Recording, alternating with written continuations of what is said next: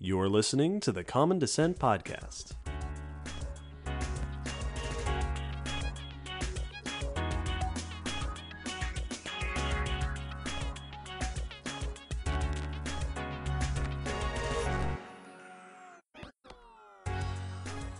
Hello, David. Hello, Will. And hello, listeners. Welcome to episode 126 of the Common Descent podcast. Today we are discussing mimicry. Ooh, it's going to be a good one. I think so too. Mimicry is a feature that we oft see in many organisms where one organism takes on the traits of another Mm-hmm. to benefit from the original purpose of those traits. Right. I am copying this thing because it behooves me to do so. Yes. So this is different than we just ended up looking similar for similar reasons. Right. That's Convergence, Mm-hmm. episode 70. which we will discuss in this episode, the ins and outs of that. But this is I am looking like someone else or acting or smelling like someone else to trick someone. Right. There's deceit in mimicry, basically in all cases. So we will go through exactly what that means and the variety of it.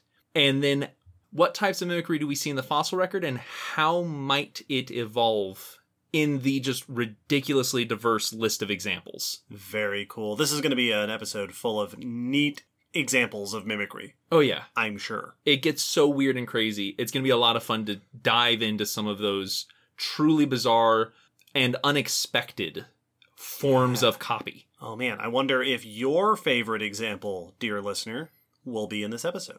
I, I, I sure, I, I say I hope so, but also like very, Probably not. very likely probably There's not. so many examples. like maybe your, I bet Will's favorite example is going to be in this. now we're talking about it because mimicry is awesome, but also because, as always, it was requested. This topic was requested by Scott, Jamie, and Andreas. Well, I hope their favorite example of mimicry is in this episode. Well, now the pressure's on. we will see. Thanks for that request. And before we get into the episode proper, some quick announcements. As is usually our first announcement, we have a Patreon Sure do.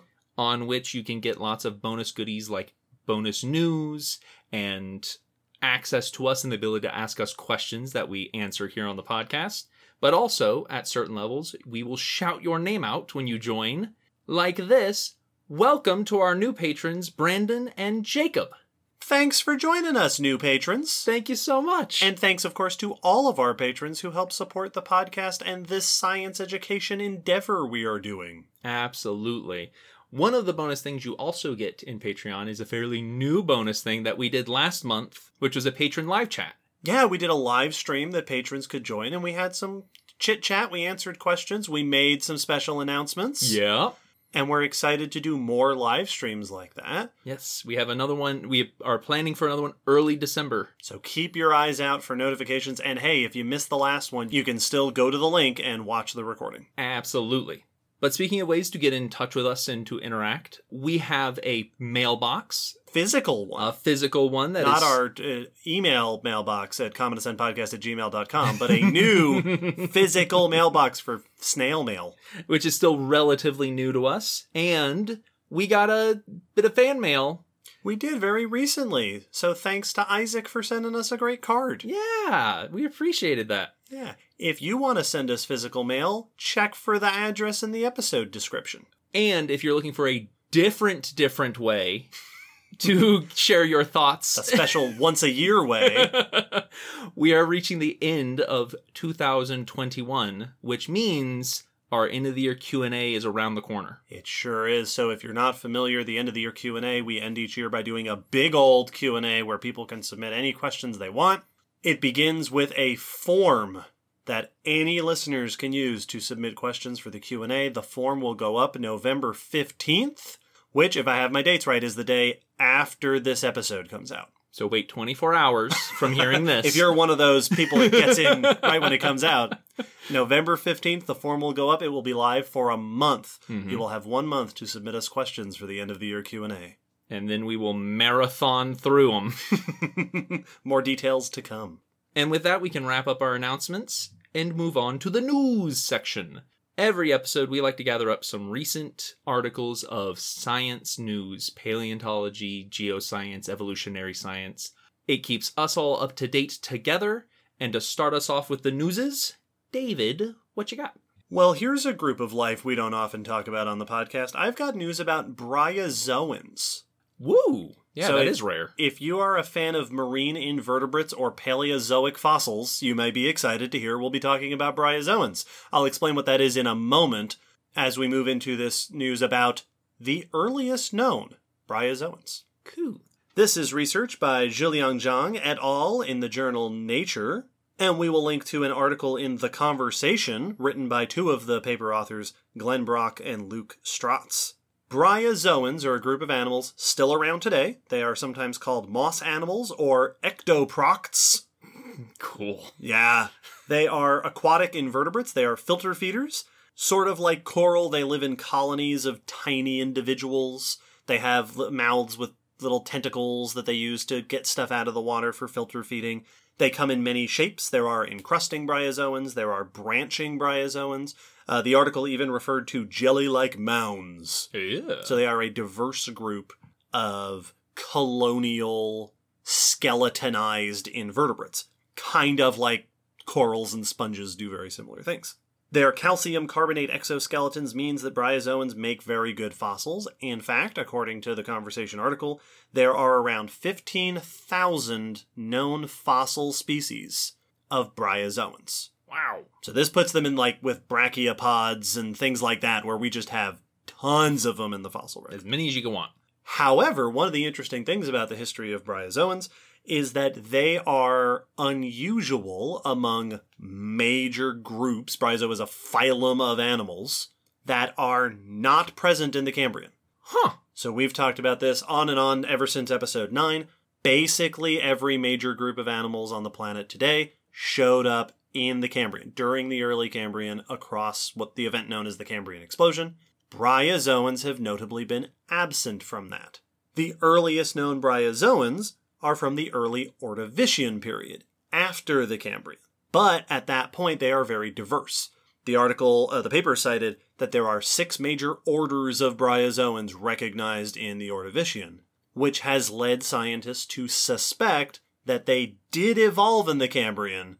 We just haven't found them yet. We're just missing that record so far. Right? They, they had time to originate and diversify by the Ordovician, probably showed up earlier. And maybe they were soft bodied during the mm. Cambrian, which would make them harder to find. So far absent until now. This paper re examines a previously known fossil, a honeycomb like fossil, known as Protomelission gatehousei, first described in 1993 from a specimen from southern Australia, and then in 2018, much more recently, a very similar specimen was discovered in China. So, two places that this organism has been found. This study takes a new look at this, these fossils with micro CT scanning, allowing them to get a s- external and internal scan at very, very fine detail to look inside and out and get a sense of the structure of the critter. And wouldn't you know it, what they found is that the structure of this creature is consistent with bryozoans. In fact, they put the features into a phylogenetic analysis, which suggested that it is in fact an early bryozoan. Awesome. They describe that the this fossil includes mul- different features that are seen in multiple other bryozoan groups. So this the, these features seem to have originated earlier before they diversified into these other groups, and that this these fossils don't have quite the same robust skeleton that we see in living bryozoans. So they looked different from the bryozoans we are more familiar with. This, of course, is exciting for a number of reasons. First and foremost, bryozoans in the Cambrian period. Finally. Fine. Well, yeah, well, it's been this sort of gap Yeah. that we've been. Yeah, we shouldn't they be there? Yeah, well, it's like due to their diversity, it makes sense. And like, come on, that's what the Cambrian was all about. Everyone else, well, because it raised that big question: if you didn't show up during the Cambrian explosion, why not? Yeah, exactly. Why was the wait? This find pushes back the earliest known occurrence of bryozoans by about 35 million years, from the early Ordovician into the Cambrian. This also, the paper notes, lines up with genetic estimates for the origins of bryozoans. So it sounds like for a while, DNA uh, molecular clock estimates have suggested they originated in the early Cambrian and then diversified in the Ordovician. Up until now, the fossils only came from Ordovician or later. This helps narrow the the difference. Ah, It's so satisfying Isn't When- that great? when a fossil falls within a molecular clock estimate. And finally, uh, this was a note. I think this was in the article, the conversation article. Also, uh, evidence of colonial living originating during the Cambrian explosion. So we've talked uh, when we've discussed the Cambrian explosion in the past. We've talked about how it's not only a diversification of forms of life, but styles of life, Yes, living habits. habits of life. Here are colonial organisms already having originated uh, in the Cambrian. Very cool. This is such a, a, a neat find, not only for the gaps it fills, but also because it's it's yet another member of the Cambrian explosion. Right? like yet one more stack onto the pile yes. of of groups and lifestyles that originated here. Yep. That's so awesome. And uh, I, I, as always, when something like this is found, I'm excited because maybe now this will give us hints of, hey, actually look for stuff that's shaped like this. Yes. Keep an eye out. It might actually be a bryozoan. yeah. And they may have been even more diverse Yes. back during the Cambrian. And so we might be able to retroactively discover more in collections that were looked over because they didn't look like what we were expecting. Yeah. Now that we've scanned this one, we now we could have a new technique for finding new ones. And this is another one of those fun bits of uh, new studies that utilizes a new technology, or at least a newly available technology for paleontologists, to add on to an old discovery. Yeah, now that we can Iron Man fossils, Yep. you know, 3D Jarvis it around, we can discover what a bry- you know that it's a bryozoan, no problem. Yeah. Well, if you like that news, just wait till my second news. But Oh. first, Will, My first news is not about uh, the origin of colonial living and blah blah blah blah. whatever you said. it is about tusks. Okay, hey, we did a whole episode about tusks. We sure did, and this is about early tusk evolution and why we see tusks in the groups we see them in today potentially. Oh, interesting. Yeah. Because I know people are waiting. Episode 107. this is research by Megan Whitney et al. in the Proceedings of the Royal Society B, and the article we'll be linked to is by Alan Boyle in GeekWire. So tusks, as mentioned there, but also the definition used in this study, because as we mentioned, tusks are not a really well defined structure. Yeah, that's how we started off that episode. Yep. that tusks generally refer to specialized teeth that come out the mouth. Right. Walruses, warthogs, Yeah. etc. All those elongated toothy get people. And etc. Here, the definition they're using for tusks is ever growing incisors or canines Mm-hmm. That extend out past the mouth and whose surface is made out of soft dentin rather than hard enamel. Gotcha. Which, Uh, uh, which makes them different from regular teeth. yep, and excludes rodent teeth that might extend outside the mouth Oh, yeah. which answers our question in that Yes. episode about whether mole rats have tusks. Yes, so this definition says mole rats do not have tusks. Exactly. Sorry, mole rats. Better luck next time. Uh, With the next definition. now, this is something these, you know, even under this description, tusks have evolved multiple times within modern day mammals. Uh, they're all over the place, but are notably absent from the other vertebrate groups that we have around today. right. We don't have tusked reptiles or No. amphibians or birds. And so this has raised the idea that there may be something specific to mammals that hmm. has allowed this. Like maybe it's a mammal feature for more than a reason that we're good at teeth. You know, maybe there's something about tusks and mammals that has made it a mammal thing. Interesting. There are there no tusked fish under this definition? Uh no, I don't Okay. think so. Because I didn't mention fish. There are some people out there who are like, "Yeah, you left fish off your vertebrates list." Yep. I did that on purpose because I was like, "Oh man, I bet there's a tusked fish Right? out there." yeah, I don't think I, I don't think there's anything that would count that way. okay. For They the list- purposes of this news, mammals. They did not list any, and I don't know of any. So absolutely not. Great. I'm sure you also explained this in episode 107, Yes. and I've forgotten. This research wanted to look at the origin of tusks. So they went to look at dicynodonts. Ooh. Dicynodonts are therapsids and are a group that were prominent in the Permian to Triassic. So 270 to like 200 million years ago. They are part of that group of pre mammal animals that are on the line towards mammals, Yes. but not actually mammals. Episode 47. cousins of our ancestors. These were the earliest group to have tusks. By this definition, but also just generally speaking, when we see tusk shaped teeth, and once again, according to this uh, paper, the only non mammalian synapsid to get tusks. Okay.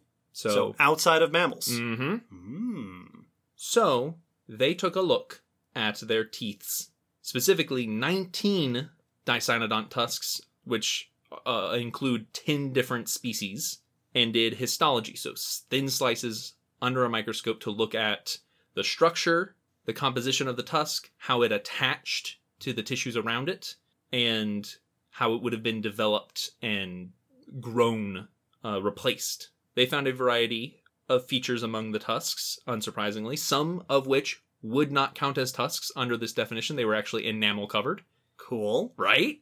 They also found evidence for a variety of developmental, what they call pathways, you know, ways they developed adult tusk dentition, which suggests that the dicynodont tusk was actually developed multiple times convergently Cool. right?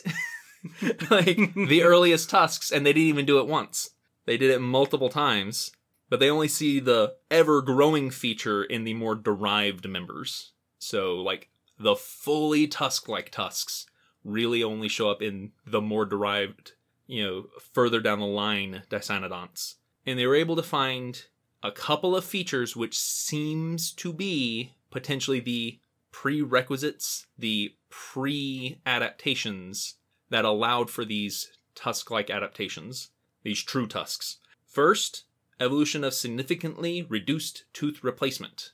So, okay. not replacing your tooth regularly and all the time like reptiles do. Right. More like what we do with very limited tooth replacement. Yeah, replacement. we got two sets and then we're done. And permanent soft tissue attachment to the tusk. And so these features seem to be predictors for the eventual or the potential evolution of ever growing true tusks. Right. If those things are in place, you can develop, you can p- possibly evolve tusks. Yeah, or you're good you're well set up for it potentially. Right. things get interesting when it's pointed out that these features are features of the teeth of crown group mammals, which could be why we only see true ever growing tusks in mammals. Oh, so all modern mammals Yeah. share these features. Oh, so maybe yeah. So yeah, like you said, maybe that's why mammals are the ones who all over the place have tusks. Yeah, if this if these are the attributes you typically need or we typically see before tusks happen and mammals as a rule have those features. true mammals ancestrally Yes. are ready for tusks. Exactly. oh, cool. They also noticed that uh, when they were looking at all the dicynodonts, that the earlier members tended to have large teeth, not tusks, and they noted that the transition from tooth to tusk is a trade-off because enameled cover teeth are stronger but harder to repair. And so, if you're using it as a tool, like tusks typically are, the dentin is more easy to uh, bounce back from wear and tear. Right, which is more likely if you're smashing it into trees or other tusks. Yep, and so that's potentially one of the reasons, you know, one of the uh, evolutionary pressures for going from just having big teeth to having tusks is, and that specifically that soft dentin covered tusk. Yeah. I love it, it's so common in paleontology that we talk about the origin of a thing. Yes. right? The origin of this group or the origin of this one feature. But it's so cool to examine the origins of a feature that has shown up many, many times and say, what is common Yep. In the origin of this feature? Why does it show up where it does?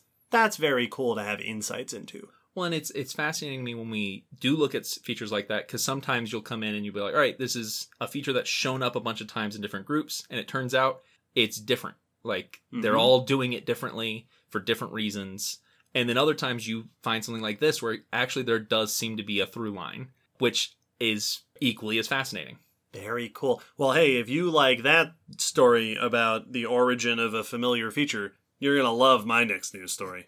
This is research about some Cambrian worms doing a thing you might not expect worms to do, and earlier than anyone else did it. Uh, I, I don't expect worms to do this. Bill This is, this is the foreshadowing. That's right. They were going. they were- this was the, the Cambrian IRS going from reef to reef. This is research by Xiaoyu Yang et al. in Current Biology, and we will link to an article in Gizmodo by Jake Buehler. As we mentioned in the last news that I talked about, Cambrian explosion was a time period across the Cambrian period over many millions of years during which we see rapid diversification, the origins of many new body forms, and lifestyles and ecological roles, just a huge eruption of ecosystem ingredients. I do remember you mentioning that. In passing, this study examines four fossils of Cambrian worms doing something unusual. These fossils were found in the Guanshan biota in southern China. The worms themselves belong to a group called Priapulids, uh, which are a group of unsegmented marine worms. So, like if you think of an earthworm that is a segmented worm, Yep. uh, these are unsegmented. They are also known by the common name penis worms Yay. because Google a picture of the priapulid worms and you'll see why. These days, uh, species of this worm generally live in the sediment, burrowing in the sediment, uh, either eating detritus or hunting small invertebrates. In the past, they they go all the way back to the Cambrian, and there are there, there's a wide diversity of them in the fossil record. Uh, one of these articles, I think maybe the Gizmodo article, also referenced like large predator species within this group. So they have been diverse in the past. The fossils in this study uh, are identified as possibly belonging to a known genus named Eximipriapulus. The fossils are found inside the cone shaped shells of different animals known as hyoliths. Hyoliths are, well, they were, they were extinct, they, they were just Paleozoic. They have been extinct since the Permian. They are relatives of brachiopods, which are kind of like clams and other bivalves. So these are animals that built a shell around themselves, often a funnel shaped shell. These worms are found inside these shells. Now, the paper does consider possible explanations. For example, it could be that these worms are using these shells as temporary shelters while molting or laying eggs.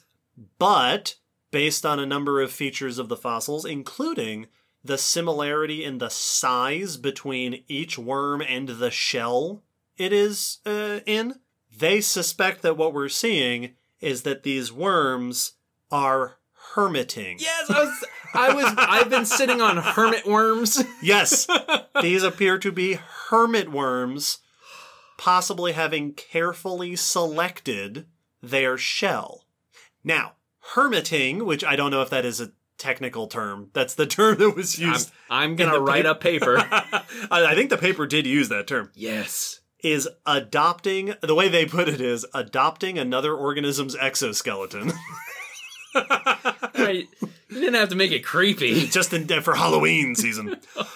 Uh, the most famous example, of course, these days is hermit crabs. Yeah. Hermit crabs do not make those shells that they carry around; they find them. Those are usually snail shells, Yeah, aren't they? yeah, it's- Gastropod shells. It's all, as far as I'm aware, it's all snail shells. Right. They find them and stick them on their back for protection.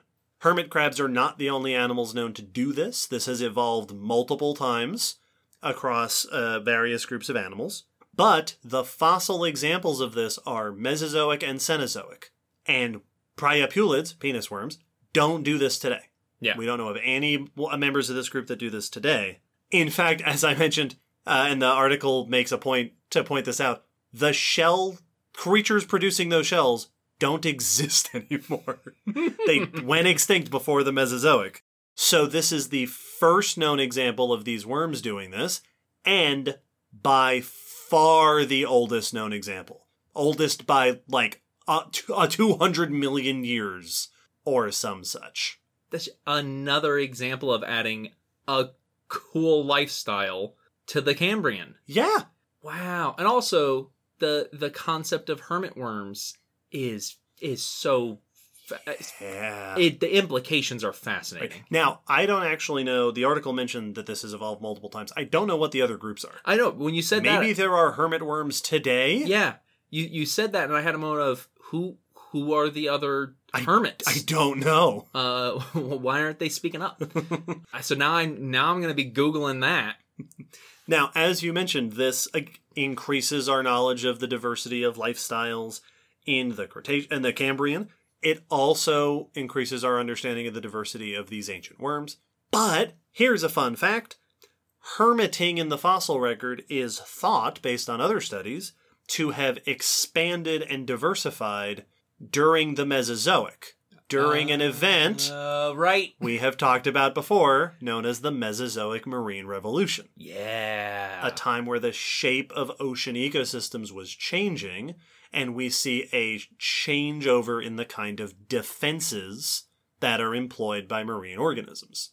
Hermiting is thought to have diversified in response to increasing predators in the ocean during the Mesozoic. So perhaps, the authors pose, that was also the case during the Cambrian explosion. That in addition to, you know, we've talked about during the Cambrian, we see the a lot of the earliest hard parts. Yes. True shells are showing up. And that is thought to be in part in response to increasing predation. This might be another adaptation to help offset all the things that are going around chomping on stuff. hmm Well, and if I remember right, that's also one of the trends during the Mesozoic marine revolution is that we see more durophagous, hard-eating predators, and Yes. more hard-parted, shelled, and armored prey items. Yes. And so not only would it encourage you to hermit to go, hey, maybe I should get a roof over my head. Right. I haven't evolved to build a, a home. Yes. So we're going to fast track it and I'm going to steal some. Yep. But also probably the diversity of potential homes for you to steal. Oh, yeah. if more people are making shells and then dying and leaving those shells behind, yeah. hermit opportunities. Yeah, the housing market is booming. That's true. oh, it's so cool. It's a cool, it's really a cool study. And of course, it's making the rounds abundantly because the headlines get to use the term penis worm, which, they wouldn't do that. well, I, but, and yet they do. surely we are all What- more mature than that. what self respecting science communication enterprise would put the word penis in the title of one of their products? Anyway, my news. uh, episode 53. Whew. Well, uh, speaking of reproduction, All right. you have my attention. I have news about what seems to be two cases of parthenogenesis, which is sometimes called virgin birth Yep. In- Reproducing asexually without having to do the sex, in condors, which are birds. which are birds. like big, impressive birds. This is research by Oliver A. Ryder et al. in the Journal of Heredity, and the article is by Mindy Weisberger in Life Science. So, parthenogenesis. Uh, this is a feature, a, a type of asexual reproduction found in typically, you know, it's typically attributed to animals that could or should reproduce by mating, right. but have the ability when sans males to give birth asexually. Right. Without having to mix and match genetic material from a male and female, you can just clone yourself essentially and create a little clone baby. Yes. Uh, it's rare in general among vertebrates, but fish and reptiles, there are a decent number of examples. Oh, yeah. There are sharks that have been known to do it. Mhm. There are snakes and lizards that have been known to do it. And there are other lizards where entire populations are all female, all parthenogenic. Me, me, me, me, me. it has also been noted in birds before this. Uh, yes, I have heard that. Which I wasn't aware of before reading this. Uh, there's turkeys and chickens and some songbirds uh, Gotcha. where it has been noted. I had brought I brought this up in the prep lab at the museum the other day, and I said first time in birds, I think. And Sean, our friend Sean, said nope, turkeys, and I went oh, I did not know birds did this. Yeah. So, condors. Let's back it up a sec and talk a little bit about the California condor. condors. Condors are on the verge of extinction. Nice. Which brings us to the situation that today researchers have cataloged the DNA of all condors oh wow. because most condors are because of are due to their existence is due to captive breeding. Right. So, more than a thousand birds at this point, there is a database of the genome of all these condors. This is something that we typically do in conservation breeding programs. Right. If you're a zoo or an aquarium that has breeding animals, your animal has a genome ID in a database, and this is so that the people running these programs can avoid inbreeding with related individuals, can also avoid if this individual is showing some genetically uh, uh, damaging traits, you know, they have a d- genetic disorder or disease, we want to cycle them out. If there's higher diversity in the genome of one individual that we don't see a lot of, we want to get them back into the game. Mm-hmm. So it's to maintain the health of the population. This also means that they will analyze genomes, genotypes every so often to go, all right, where do you sit in the standing for stud status? You know, a breeding male that we want to have make as many babies as we can for the time being. So they will analyze genotypes. And during a what sounded like a routine, you know, going through and doing that, they came across two males which had both been released uh, into the wild and had at the point of the study already deceased. So these are not around anymore. Mm-hmm. This is purely a after the fact. Posthumous discovery. They found that in the genetics of those two birds, they could only identify DNA from the females that hatched them. No male sire, no male father figure could be identified as a donor. Cool. They initially, of course, assumed this was an error. So they naturally. did it again. The results didn't change, meaning that really the only explanation is that the DNA was 100% contributed by the females. by one by a mom. By and it's two different females. Oh, so it happened twice. yes, two different males from two different females. Who each one of which just made a baby by themselves. Yep. Are you going to talk about chromosomes? Yes. Okay, great. Because I know uh, we have listeners who are like, "Wait, hang on a second. Absolutely. So, Go ahead. condor chicks can if born by parthenogenesis can only be male. right. because while in us humans, males have the XY two different Right. sex chromosomes. Heterozygous. yes. Two And different sex chromosomes. our females have the XX. Homozygous So that's the truth in us humans. in mammals. In birds, it's the reverse. Males have two of the same chromosome. ZZ, Females have one of each. ZW. And during parthenogenic reproduction, they can only give birth to matching chromosome babies, which is just a feature of this form of asexual reproduction. And since the same chromosome gene makeup in birds is male, that means that you can only make males if you're a bird giving birth without mating. Which I also guess means that these the birds couldn't do the thing that I think they're called checkered lizards. Oh yeah, yeah, yeah. Uh, the Mhm. population where it's all females just const continuously reproducing asexually to create an entire population. I think the males will find uh, more difficulty with that than the two Yes. females did. Uh, yeah, agreed. Now, one of the things that makes this extra weird is these two females are part of the breeding program Mhm. and have given birth before to normally conceived young with males that they were living with at the time that they've mated with multiple times before. For some reason, out of nowhere, these two females just went, No, I'm just going to make a baby by myself. Fine, I'll do it myself. Yes. but they've, like, I'll save you the trouble. We'll cut out the middleman. yes. So we have no clue. The the researchers don't have a solution as of yet as to why those two instances the females suddenly yeah, yeah. gave birth asexually. Because I know parthenogenesis is thought, well, like so many traits, is something that might emerge during times of hardship or where Mhm. there aren't males available. Yeah, there's there's definitely species where it can be triggered somewhat artificially. Uh, like I know there are lizards where the females will engage in mating behavior Yes. to trigger parthenogenesis so that if there is no male, they can still trigger Right. uh, They- uh, They're basically impregnation, acting like they're mating. Yes. Even though it's not really happening. and it triggers the biological response. So yeah, we don't know why it happened, especially since there doesn't seem to have been a a need for it to have happened when there was males that they've had successful matings with before present at the time. How cool. It's so awesome. This also means we've had it in reptiles and birds, probably amphibians. I I would be surprised if we I don't haven't. know of an example. So now we're just waiting to find a mammal Yes, yes. reproducing asexually.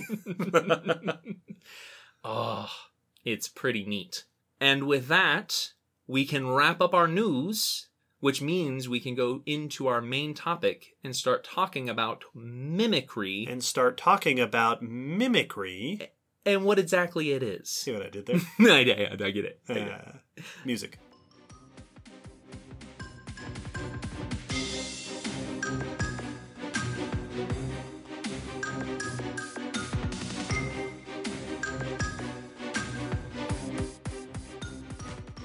Mimicry as a concept. Mimicry is a concept. No, I won't do it. the whole episode. The whole episode. we should have just set up a second mic. yep. Go on. So mimicry is one of those interesting evolutionary and biological concepts in that the base concept of mimicry is pretty straightforward. You know, something copying something else to trick something else. Yeah. That's not complicated. Yeah. I look like a leaf. I look like this other animal. I look like XYZ. But the nitty gritty of mimicry is so nitty and so gritty.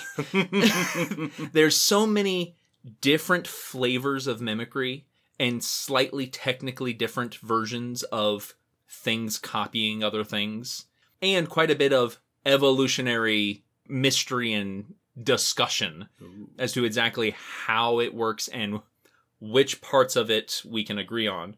And so we'll discuss, starting off, what is mimicry, and then after the break, we'll get into all that evolutionary muck. So, as I said, mimicry, pretty easy definition just for core mimicry. When one organism evolves to have a similar phenotype, so it could look same, it could behave similar, it could smell the same as another organism for some evolutionary selective benefit. It benefits them to look like them, usually to the deception of another organism. Right. Don't eat me because you think I'm this other thing. Exactly. Now, some definitions emphasize organism to organism. Sometimes it will include inanimate objects. Okay. So, depending on the definition, things that look like a rock may or may not actually count as mimicry, Cool. or may not be grouped, or sometimes are grouped but may not technically be mimicry, depending Right. on how you define it. Because looking like your environment Is getting into camouflage. He's getting into camouflage, yeah. Yeah, and we'll talk a little bit about those similar terms. There's there's a couple that hover around mimicry when discussed, so we'll get into those. But first, let's talk about what makes a mimicry situation. So first you have two main tasks that are included in mimicry: signalers and receivers. Signaling is anything an organism does, bright colors, noises they make, or smells that they give off, you know, chemicals that they release that elicit a reaction in another organism. Okay. You know, so things you do that causes someone else to react a certain way. Sure. And then receivers are the ones receiving those signals. Right. Here are my colors. You are receiving them and responding by t- wanting to mate with me or wanting to run away from me or whatever. Yes, exactly. And of those, there are typically three players in any given mimicry situation. There are situations with less and many, many, many with more, but usually you have two signalers and a receiver. One signaler is the model, the one who is being mimicked. Right. The other signaler is the mimic, who is signaling the same signals as the model. Right. So to use a very classic example, if it's okay to Yeah. throw out an example, model species has bright warning colors because it is toxic. Yep. Mimic species has similar bright warning colors to fool receivers into thinking it is toxic. And those fooled receivers are often called the dupe. Oh, that's awesome. Isn't that great? I love it. the dupe is the predator, the prey sometimes that Mhm. is being deceived by this mimicry. Now, these systems can be very complex. Sometimes it's just the mimic model and dupe, but you might have multiple mimics. You might have multiple models and mimics. You might have multiple dupes, and then there are situations where it's a one to one, where Okay. I'm mimicking you to trick you, Right. I, I can think of an example Yep. of that actually. where the model is the dupe. oh man, I can think of lots of examples of mimicry. Uh, as you're going through this, I'm like, oh, this and this Yep. and this. They're all snakes. Yeah, right. Buckle up. there's a go- there's a bunch of good ones with snakes. now, mimicry is incredibly diverse because the signals that are used can be anything from sound, smell, behavior, shape, color, all of the things that you can think about that you can perceive from an organism could be considered a signal for mimicry. and could be mimicked. Yes. Yep. And then they can be used in multiple ways. Typically, we think of mimicry as a way of defense. I'm going to trick you into thinking I'm something I'm not so that I can get away with it. Right. But it, there's aggressive mimicry as well, where I am tricking you so that I can get in for the kill. Yeah. Yeah. Or I can get you to do something I need you to do. Yes, that is detrimental to you. Yes, for my benefit. And there's also reproductive mimicry. There sure is. so we're going to go through some of the classic and main examples of mimicry. A lot of these have names of the researchers who described them initially. Yep. So a lot of these are named after last names. And some of these names you may not find on a quick Google. Like I found these in various papers and sources. Some may not be used or called the same thing all the time. These these tend to be shuffled around Yep. or renamed or reclassified. So anyone out there who can name a type of mimicry, you're probably thinking of either, for example, Mullerian or Batesian. Yes, and those are the first two. Yep, those are the, the first two. So let's talk about some of the defensive mimicries. The first two big ones are Batesian and Mullerian. Batesian is the classic example of mimicry. There is some organism with a defense, usually toxicity, maybe they taste bad or they're dangerous. You know, they have a sting or a bite that is hazardous. And they are displaying that. They have warning colors or they make some warning display to say, don't mess with me because it'll be a bad day for you.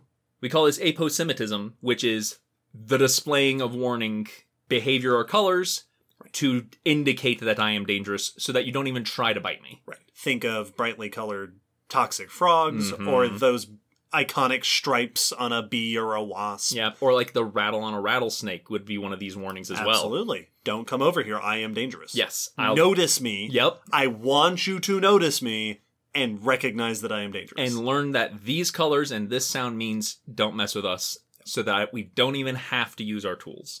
Then there is a non dangerous, well, often called an edible mimic. awesome. a non-defensed, an animal that doesn't have the toxin, that doesn't have the bite, that doesn't have the sting, that tastes good, Yep. and they are copying that displaying threatening individual. It is it is a very gutsy survival strategy to say notice me and hopefully you'll buy my bluff Yes. that I am dangerous. And the key is is that you're you're relying on the fact that predators hopefully have already learned their lesson Right. with the dangerous mimic. Right. So that they're not going to try to test that lesson with you. Now, this is super common among all groups of animals. Like, there's examples of this all over king snakes and coral snakes. Yeah. Coral snakes are my go-to. Coral snakes are a venomous species of snake. Here in North America, we think of the famous red, yellow, black pattern, Yep. which is mimicked by many different species of snakes. Have gone, that's a great color to be. Let's do that. Yep. Uh, there's also, you get acoustic Batesian mimicry. There are tiger moths that are noxious, they're bad tasting, and they will emit a high frequency noise when they detect bat echolocation to say, I taste bad, avoid me. Ooh. And then there are non noxious tiger moths that evolved to do the same noise. Cool. And this was one that I, I thought was super awesome. Back to snakes, because there are a lot of things that mimic snakes. Yep. Burrowing owls will hiss, and it has been thought that it is to mimic rattlesnake hissing to defend the burrow. And it seems that when prairie dogs that are wary of rattlesnakes hear a burrowing owl hiss, they are just as cautious. That's awesome. Isn't that cool? well, we also, our teaser image for this episode on the social medias was, I don't remember the name of the caterpillar. There's multiple that do this. Yeah, I don't remember which one it was in the picture, but it is one of those caterpillars that is shaped and patterned so that part of its body looks like the head of a snake. Yep. They have these eye spots on the side of the body and then can swell part of their body to look like Yeah. a snakehead.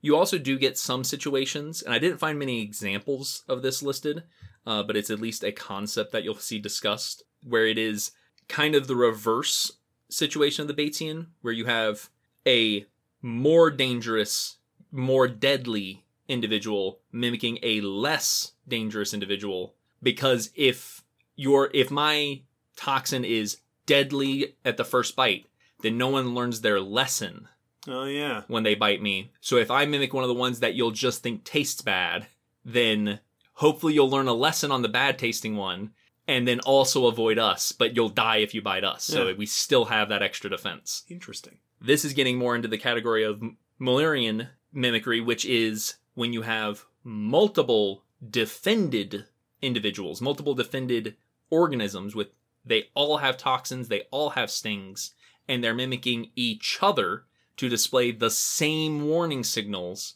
so that they're sharing the burden of teaching predators not to mess with them. If you learn your lesson with one species, now you you know it for all these species. Bees and wasps are the go-to Yep. example of that where the fact that so many bees and so many wasps have all gone with that black yellow striped pattern that is not a feature that is because they are bees and wasps that is a feature to display don't mess with us because we'll sting you and swarm you Yeah.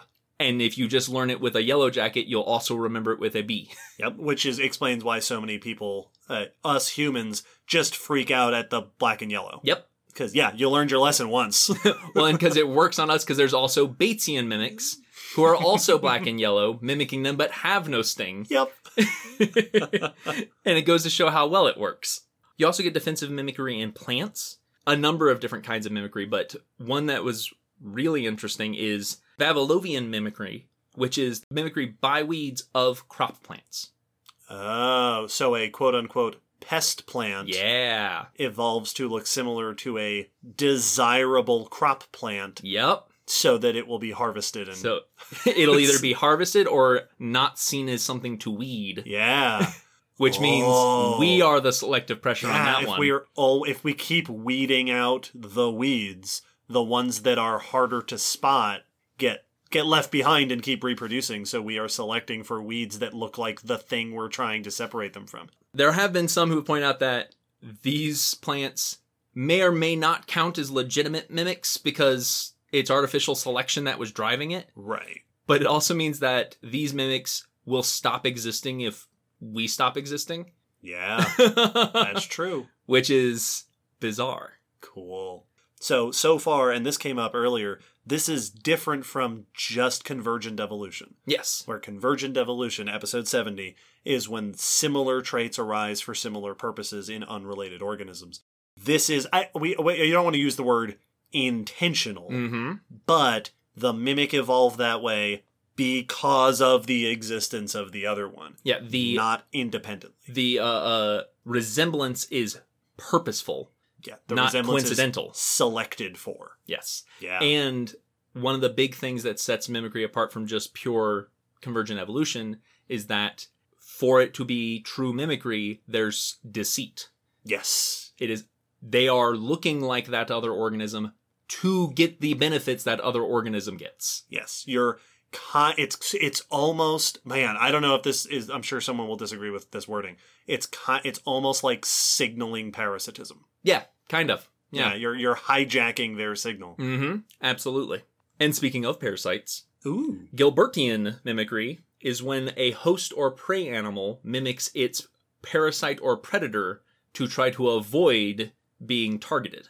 An example of this is there are plants, passiflora plants from Central and South America. Passion flowers. Yes, passion flowers that will have leaves with yellow spots, and it is thought that these are to mimic butterfly eggs because butterflies will often not lay their eggs where eggs are already laid to avoid competition and potential cannibalism. Huh. So if I just add some fake eggs, I might get less caterpillars on me. Oh, cool. So I'm mimicking the thing that is trying to hunt me. yeah. And then probably one of the weirdest forms of defensive mimicry is called auto mimicry, where you're mimicking yourself. Sure. This- Sa- sounds easy. right? Yeah, I you got a mirror, you're good to go. No.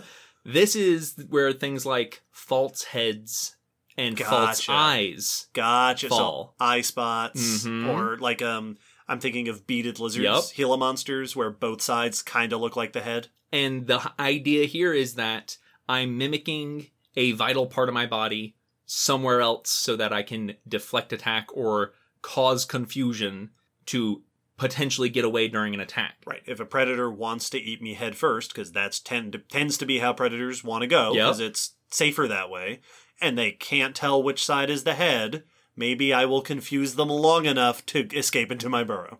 Now, I know that some of these have been questioned as to whether that's actually what's happening Right. or whether we just are thinking that's what it looks like. okay. Like, is it actually mimicking your head or are we just saying, look, a squat tail, it must be a fake head? right. you know, there's not a lot of, from what I could find, research support for things like eye spots actually mimicking eyes, and maybe that's just a surprising display. Right. So this one's a little, it seemed a little fuzzy from what I got from the readings. Okay. There are, though, other examples of automimicry where it is mimicking your own species.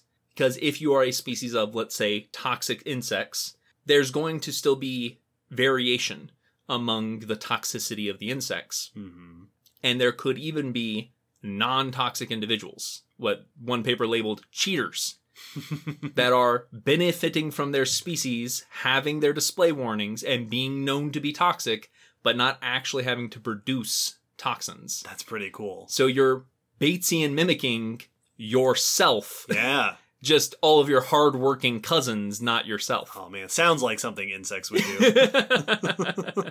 and then we get into aggressive mimicry. oh boy. Oh man, aggressive mimicry is where it gets weird and cool. this is anything used by predators or parasites to take advantage of the prey or host, which is now the dupe. Right. You're duping the thing you're going to take advantage of, and it's either to facilitate what you're going to do, like if you're a parasite and you need to trick them into taking care of your babies like a cuckoo bird, Mm-hmm. then that's brood mimicry, brood parasite mimicry. Yup. Or if you're a predator that's trying to get just a little bit closer, looking like something that's not the predator that they're expecting, might give you that extra couple feet before you can pounce. Mm-hmm. These come in many shapes and forms. There's a Batesian Wallachian mimicry, which is kind of reverse Batesian. Instead of trying to look like something dangerous, you're trying to look like something benign. Right. And so you are trying to come across as something the prey shouldn't worry about. Very often, this takes the form of the predators mimicking the prey. Right. I'm trying to appear to be one of your kind to either get close or draw you in. Right. Wearing the sheep's clothing. Exactly. An oft used example of this is the bolas spider, which uses the pheromones of the moths it's trying to catch. Mm-hmm. Chemicals that are identical to those pheromones to draw in males and catch them on its bolas strand. Oh, very cool. You also get the, what is in my opinion, one of the most sinister forms of predator mimicry, which is the firefly females that will mimic other firefly female signals Yes. and draw in the males and then eat them when they land. yeah, which is like the real world version of Bugs Bunny Yep. pretending to be a pretty woman Yep. to draw in the, the bad guy. Well, and it's because it's fireflies. I picture it as like we've hacked the Morse code signal of the enemy Right. units, and we're gonna start sending false information. Like it's so sinister. There's also Wicklerian, Eisnerian mimicry. This is when a predator parasite mimics an ally, a mutualistic symbiotic ally of the prey. Oh. The common form of this are cleaner fish mimics. Cool. I So- look like a cleaner fish so that you come up and you open your mouth for me to come out clean, and then I take a chunk out of your fin and swim away. oh, that's so mean. Yeah. well, it's the equivalent of the mover company people You know, that's they come in and go, "Oh, I, could you let us into this apartment? We're here to move their stuff," Yeah. and then just rob you blind. cleaned you out. Absolutely. We have the brood parasite mimics, which is often called Kirbyan mimicry, and the cuckoo is the classic form of this. Cuckoo birds, cuckoo bees. Cuckoo bees. Yep. Uh, cuckoo birds are fun because they have multiple levels of mimicry. Cuckoo birds, the famous bird that will go into other birds' nests, either kick out some of their eggs or just lay their egg among them. The eggs are mimicking the host bird's eggs. Yeah, it's not the bird isn't the mimic. Nope. The eggs are mimics. And then the young often will also have acoustic mimicry and make the same calls as the babies of the host That's cool. to trigger that parent response. That's awesome. The adults do show signs of mimicry, but not of the hosts, of hawks. so that the the parents don't mob them when they come in to lay their Trojan horse egg. Oh man. Just Mimicry on mimicry on mimicry. Wow. So it can get real complex. And of course, not all these are always as solidly supported. Right. There are some, I think the hawk mimicry is more recently suggested, uh, while the eggs is definite. And then I, it also seemed like the baby calls was maybe seen in some, but not all. Right. Still being investigated. Exactly. Surely there's a lot of gray area. Very, very much so. When you started talking about aggressive mimicry, the first thing that came to my mind was lures. Yes, yep. So this is something we see in a lot of predators. Uh, very famously, things like snapping turtles, where they'll have their tongue tip looks like a worm to draw in a fish so it can eat it. But my absolute favorite example is a snake example. Now Will Yep, knows why I wanted to bring this yep, up. Yep, yep. Uh, if you are not already familiar, dear listeners, with the spider-tailed viper, look up the spider-tailed viper. No, you should. Uh, It's, it's pretty so awesome. cool. It's a lure, Yep. and it is pro- possibly the most convincing lure I've ever seen on an animal. Its tail looks like a spider, Mm-hmm. so that like birds and stuff will come over to try to catch the bug and then get got Yep. by the spider. It's so cool. It's one of those where not only is the behavior awesome and the concept awesome, but just visually it looks like a D&D snake. It's so. I remember the first. There is one video that I commonly come across online, and it's kind of grainy, which helps with the illusion. And I remember the first time I saw it, and it was like, yeah, this video is the spider-tailed viper. And I looked at the video and I went, "Where is it underneath that spider?" oh, what behind the spider? yep. Yeah, it gets real. It's it, the types of mimicry are not always expected, but also the level of complexity and convincingness Yeah. can get scary. Well, like when you think of mimicry, and it's so easy to think of it like, okay, yeah, it's kind of. Once you know the difference between, for example, a milk snake and a coral snake, it's like, okay, yeah, Yeah. I can see the difference. But sometimes, like the spider tailed viper or certain leaf mimics Mhm. among insects are astonishing in how committed they are. Yes. Like this, this leaf insect has a chunk missing out of it. yeah, has leaf rot. Yeah. cool. So cool. Well, speaking of truly weird and bizarre mimicry, reproductive mimicry is the last section. and this is very, very common among plants. Plants are the ones that really this comes up with. Uh, it is known in others, like certain kinds of cuttlefish will pretend to be females hmm during mating, which is could potentially be argued for mimicry. But in plants, there are tons of examples where usually flowers mimic other stuff to get pollinators to come and pollinate them. Right. Makes sense. There is Dodsonian mimicry, which is I am a flower without nectar, and I am mimicking a flower with nectar. Don't have to produce my own nectar, but I still bring all the bugs to the yard Yes, to get it. it is. This is very common. Orchids do this a bunch. and there are even examples. Uh, the South African orchid will have orange flowers when it's around its orange flower model, and red flowers when it's around its red flower model. cool. And this is something you see with a lot of mimicry. Uh, there are these millipedes in the Appalachian Mountains that are all toxic. It's Mullerian mimicry. Uh, they have cyanide that they produce because millipedes. sure. Yep. and they're all toxic and they mimic each other, but they mimic the ones they are near at the time. Right. So, like, in the areas they overlap, those are mimicking each other. But then that same species in another area where they're overlapping with one of the other species, those will be mimicking each other. Right. So the regional variation Yes. in your mimicry. You also get weirdos like the carrion flower, which is mimicking a dead body. Yes. That's the corpse flower, Yep. which we talked about, Rafflesia. and there are carrion mimics in a bunch of flowers. You know, Oh, Allie yeah. talked about a, a orchid that does that as well. hmm Episode 125. That's how you get flies. That's how you get flies. I mean, forget vinegar and honey. D- death and poop. yep. That's how you get flies. Probably one of the more famous is the pseudocopulation mimicry, where my flower looks like a female insect oh, yeah. to get the males to come and attempt to mate with it.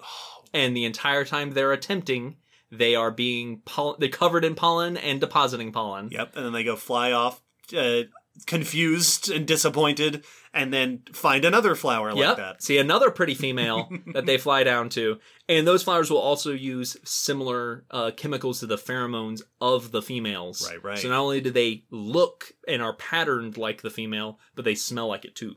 But my favorite example is an orchid that uses green leaf volatiles to attract its pollinators. Now, green leaf volatiles are something that are released from certain plants' leaves when damaged, and they often attract parasitoid wasps, and it is a defense mechanism. Caterpillar chews on leaf, releases these volatiles into the air, parasitoid smells it, comes to where it is, and finds the caterpillar and murders it in a horrible way because they're parasitoids. So the plant is mimicking the damage response of a plant that is being attacked by a caterpillar to lure in the wasps looking for caterpillars. Yes, That's amazing. these are wasp pollinated orchids, and they do it by tricking them into thinking there is a host nearby. That's so cool. It's it's awesome. man. this is sort of a reproductive mimicry, uh, but I have a snake example. You do. I do, believe it or not. Weird. I think these are the red-sided garter snakes. This may show up in others uh, as well. Will's nodding his Yep, head yep, like he knows yep. what I'm talking about.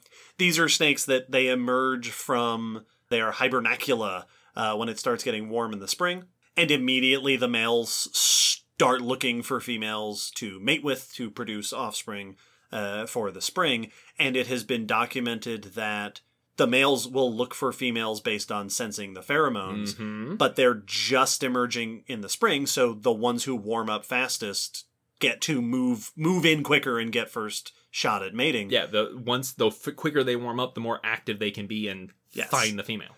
so it has been documented that certain males will release the same pheromones that the females release to attract males and end up in this mating ball of activity which warms them up and then they slither away to go find a female to mate with Which is great because that would both be re- reproductive and auto mimicry. yes it gets super weird. And then there are those concepts that are parallel, tangential, around mimicry. right sort of mimicry Kind of mimicry. These instances where things look like inanimate objects and they're not really getting the benefit. Like a leaf is not trying to look like a leaf for a benefit. It looks like a leaf to catch sunlight right it's not looking like a leaf to get a certain reaction typically. So leaf insects are not benefiting from the signals of the leaf. They're benefiting because hopefully no one cares about the leaf. you won't see them because you'll think that they're part of what, in the case of your predators, imagine is the background. Yeah, you're or you're going to mistake it for something uninteresting. Right. A stick insect, a Mhm. leaf insect. It's mimicking the environment. Yes. Effectively. And so well and that's that's where it gets interesting cuz there are a couple of terms that come up. Camouflage is when you are trying to go unnoticed. One specific version of it that will you'll see very often in discussions of mimicry is crypsis, which is to blend into the background. Right. You are trying to look like a random sample of the background so that at any moment you can just go unnoticed. But when you look like a stick, you're not necessarily trying to go unnoticed, you're trying to look like a stick. Right. It's it's even if you are noticed, Yes. you will be overlooked. Yes. So crypsis is I don't want you to even notice I'm here. I am just the background. I'm the green screen. Right. And that's like if you think of snakes, snakes that often have that sort of blotchy pattern Yeah. that blends in with the leaf litter. I'm breaking up my outline. Yeah, the hope is your eyes will just scan right over them and not even know they're there. But with these, you know, usually insects, stick insects, leaf insects that are reproducing the shape of a plant, they often have behavior. I'm going to Yes. move like I'm in the breeze. Yeah. and I'm going to be still during the day and walk around at night. And like you are trying to do your best impression of that thing. Also, This- vine snakes. uh, vine snakes, yes. They will sway with the trees they're on. This has sometimes been compared to Batesian mimicry, where you are trying to you have no real defenses of your own. Your defense is that I'm mistaking you for something else. But instead of something dangerous, it's something uninteresting. But because you're not really mimicking the signals of the thing, Right. This is sometimes called masquerade. That masquerading organisms attempt to look like an uninteresting rock, twig, leaf, so that they are not seen as prey. And so sometimes masquerading gets grouped in with mimicry. Other times it is seen as distinct, that it is more in the camouflage camp than it is the mimicry camp. It doesn't seem like there's a definite line very, very often. When you look up research on mimicry, leaf and, in, and stick insects are going to come up. hmm So they are getting included in a lot of scientific research about mimicry. Even if they're sort of on the fringe. Yeah, even if maybe you could argue that it's not technically Batesian mimicry, it's more actually a camouflage. You know, this is this one kind of hovers around the the periphery Sure, of sure. mimicry. Well, and I'm glad that we are bringing it up in this episode because I'm sure a lot of people started this episode thinking, oh, leaf insects and stuff. Absolutely. And I wanted to bring it up because we're going to talk about leaf insects because now we're going to talk about fossils. Oh boy. And that's a lot of the examples. Now, before we get into fossils, there is one animal that I don't know how it fits into your outline here, but I, if there is any animal that people out there are going to be disappointed, and when I say people out there, I also mean me, yep. that didn't come up in the episode about mimics, it is the animal that is named for being a mimic. Mimic you. That's the one. yeah, the mimic octopus. That's the one. so if you are not what like with the viper, right? if you're not familiar with a mimic octopus, even if you are, this is your opportunity. Just go YouTube it. Yep. Look up mimic octopus. The mimic octopus is a really fascinating octopus that because octopus are great at camouflaging into their environment and they have adaptive camouflage. I can be the color and shape and texture I need even. to be. Yes. hmm I look and feel you know, hypo- from visually I look like I would feel. I won't because I'm going to be squishy octopus texture when you touch me. A mimic octopus is like a cartoon character. Yeah. Sha- that that they warp themselves into the shape of a variety of different things. If any of you watch the Mighty Ducks cartoon, it's the chameleon of, of the dragon bad guys uh, that would just change into like classical celebrities and comedians that none of us knew because we were little kids and they were all people who had died already. Yeah. but it's like that, but of octopus. They just mimic other animals. Yeah. An, uh, lionfish, sea snakes, etc. Yeah. And that would be behavioral mimicry or an adaptive mimicry. So that one's a little different than I've evolved to look like. I am pretending actively by choice to be this animal, Yeah. which is all it's it's Very interesting. There is one other example that I want to bring up just because it's in my brain. It's not a snake, it is a bird. Oh. Fork-tailed drongo Yes. is the species in Africa that has been documented mimicking the distress calls of other animals, Mhm. other birds, even mammals, like I think meerkats. Yep. So you'll have a bunch of birds hanging around, and then the drongo will come over and go, distress call in your language. And then all the birds will fly away, dropping their food that they were eating so that drongo can go over and steal the food. Yep. And the crazy thing is that they have to alternate between legitimate distress calls, warning calls, and fake ones because eventually everyone will learn to ignore them. Yes. So they have to give you actual warnings every now and then, and then every fifth call they'll trick you. I read one uh, article at one point. I wrote an episode about SciShow where I wrote about this, and there was one article I came across that said that this species of bird gets something like 25% of their food by tricking other animals into thinking there's danger and running away and then stealing their food. Which, and as is like just tricky as it seems, this is technically an aggressive mimicry Yes, because you are taking from it is to their detriment. exactly. So even things that seem somewhat benign, no one was hurt physically. right. It is still aggressive because it was not for defense; it was for personal gain at the loss of another. Yep. this is one of those episodes where we could just fill it with examples. Oh yeah. Like not even ones I had to look up, just off the top of our heads. Yeah. I did not do any research for this episode. Yep. All of my examples are just off the top of my head. Because mimicry is just all over the place. Uh, it is it it is exceedingly common, and since it is so common, we do find it in the fossil record. Uh, we do find examples of mimicry. There are also proposed potential examples of mimicry. You know, things that people have looked at and gone, mm, that could be mimicry, but it's it's hard to know because we don't know that they were what benefit they were getting from one another necessarily. Right. Uh, so you do lose a lot of the information. We can't guarantee the behavior that was going on. We're not going to know whether it was toxic.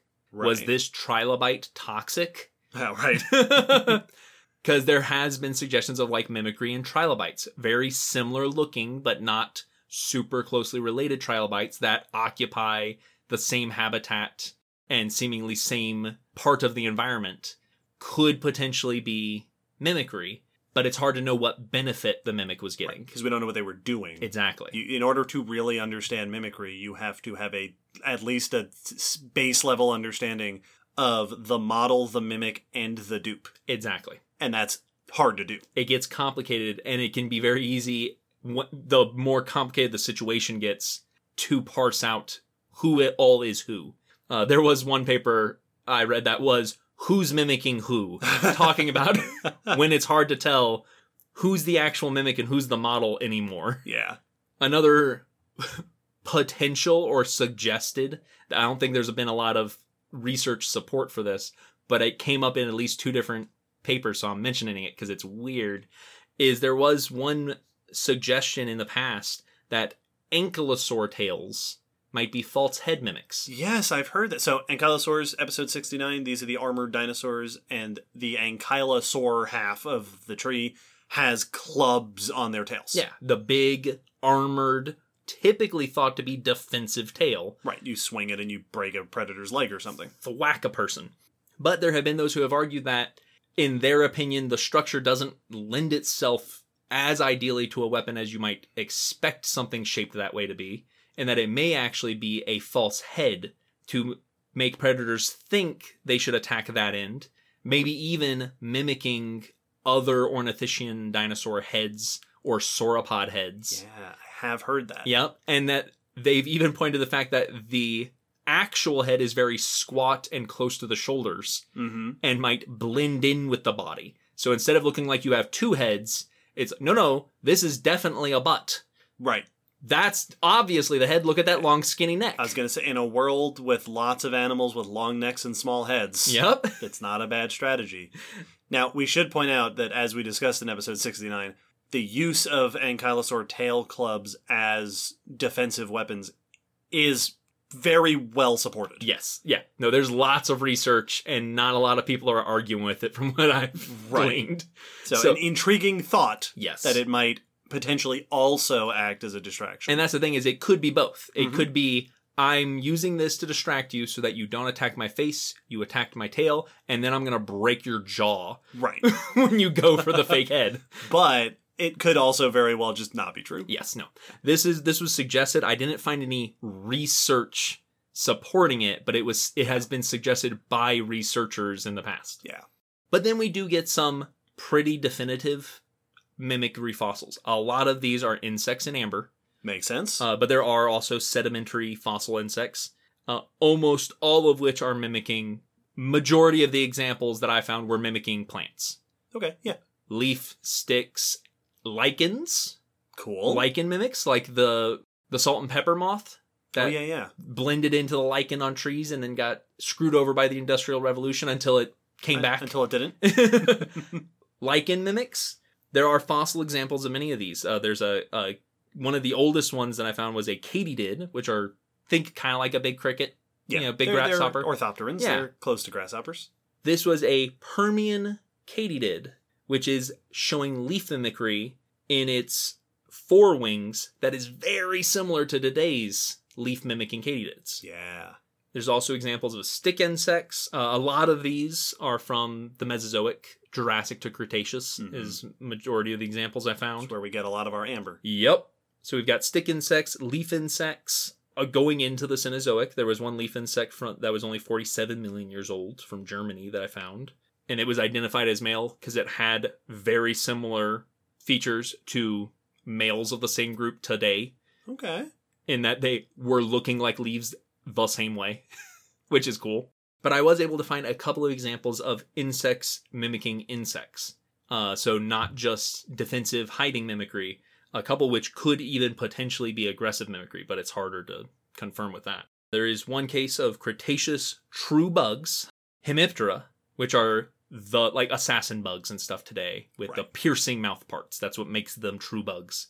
And these individuals seem to resemble beetles, but still have their true mouth parts. These are in the group called Bursta. Uh, there was at least two different species of them, and they still seem to have the piercing, predatory mouth part. So this could be a case of looking like a beetle to get closer to other insects, Yeah.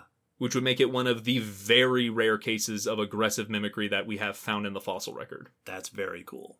Though it still could be defensive that I'm trying to look like a beetle so that I'm not food. You know, I'm trying to look like that beetle for a reason. Mm-hmm. The mouth parts mean you're still eating other people. Right. there was also a Mesozoic group called the Alienopterids, which are in the same group as cockroach, like the overall group as cockroaches, Mhm. uh, which is Blattodea. These, this is an extinct group. See, they, they aren't around anymore. And they are known for wasp and ant mimicry, taking on wasp and ant physical features. And some show extreme levels of it. Uh, one, which was genus Formicamendax, not only had a ant-shaped body, uh, but also had antennae that were elbowed, which are means they're bent like an ant antennae, Characteristic ant shape. Which is characteristic of advanced ants, social ants, and maybe an indication that this was a mimicry not just to look like an ant, but mimic their social, you know, infiltrate or take advantage of their social hierarchy. Yeah. This is another thing that uh, fans of mimicry uh, may be aware of that mimicking ants is a whole category of mimicry unto itself because it is good to look like an ant Yep. because A, it can be very beneficial to infiltrate an ant colony, and B, nothing wants to mess with ants. Yeah, that's why there are specialized ant eaters Yep. because ants don't mess around. Yeah, like there are spiders that are ant mimics because they have predators that would rather mess with a spider Yep, than an ant. absolutely. Because ants are like New Yorkers. You mess with one of them, you mess with all of them. yep. this is often called myrmecomorphy, which I was called out for in an email after doing the Right, right, right. the spiders episode. you said a thing wrong. I said I said myr- myrmecophagy, which is ant eating. uh, right.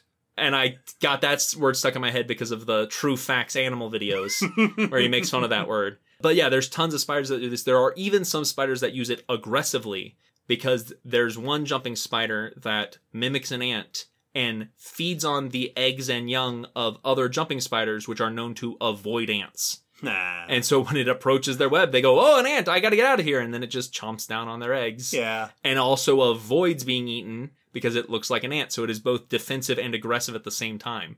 Cool. And then the final fossil example I found was of a pycnodontiform fish from the Jurassic, which is a extinct group of fish, which are typically known for having uh, crushing teeth, often interpreted for having a very specialized diet. But there was at least one species that had very different teeth. It had sharp teeth and triangular cutting teeth on the front and sides, respectively, if I remember right. Very reminiscent of piranha teeth Okay. but still looked very similar to Uh, the other fish. It just it looked pretty benign on the outside, and it's been suggested that this may be a form of aggressive mimicry to look like a boring fish and then take chomps and nibbles off of other fish, which there are piranha that do that today. Oh, cool. that I just look super calm and super non-threatening, and then I take a little nibble and swim away. and surprise, I'm a piranha. Yep. and in fact, some of the fish fossils found in the same deposit have damage to their fins and the fin bases. Oh, cool. so yeah, mimics in the fossil record. We can't always, you know, we it's hard to tell when it's Batesian for toxic mimicry, right, right. but you definitely get things have been mimicking each other for a long time. Yeah, and, and this is one of those. Just imagine how much we don't know about Yeah. because we don't know about toxins. We don't know a lot about sounds. Yep, You know, we've talked about how dinosaurs were probably very vocal absolutely. in many cases. But just imagine the the sort of vocal mimicry that dinosaurs could have been doing. Well, and it's made all the more complicated by the fact that mimicry evolution and our full understanding of how it happens, why it happens, and even just identifying mimicry accurately can be very messy. Yeah. So let's talk a little bit about mimicry evolution and some of the trends we see in it after this musical interlude.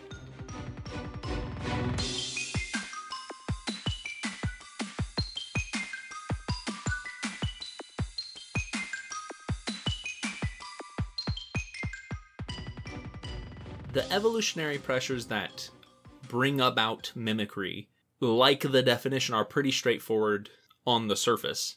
There needs to be a selective advantage, an evolutionary advantage for the mimic to look like the model.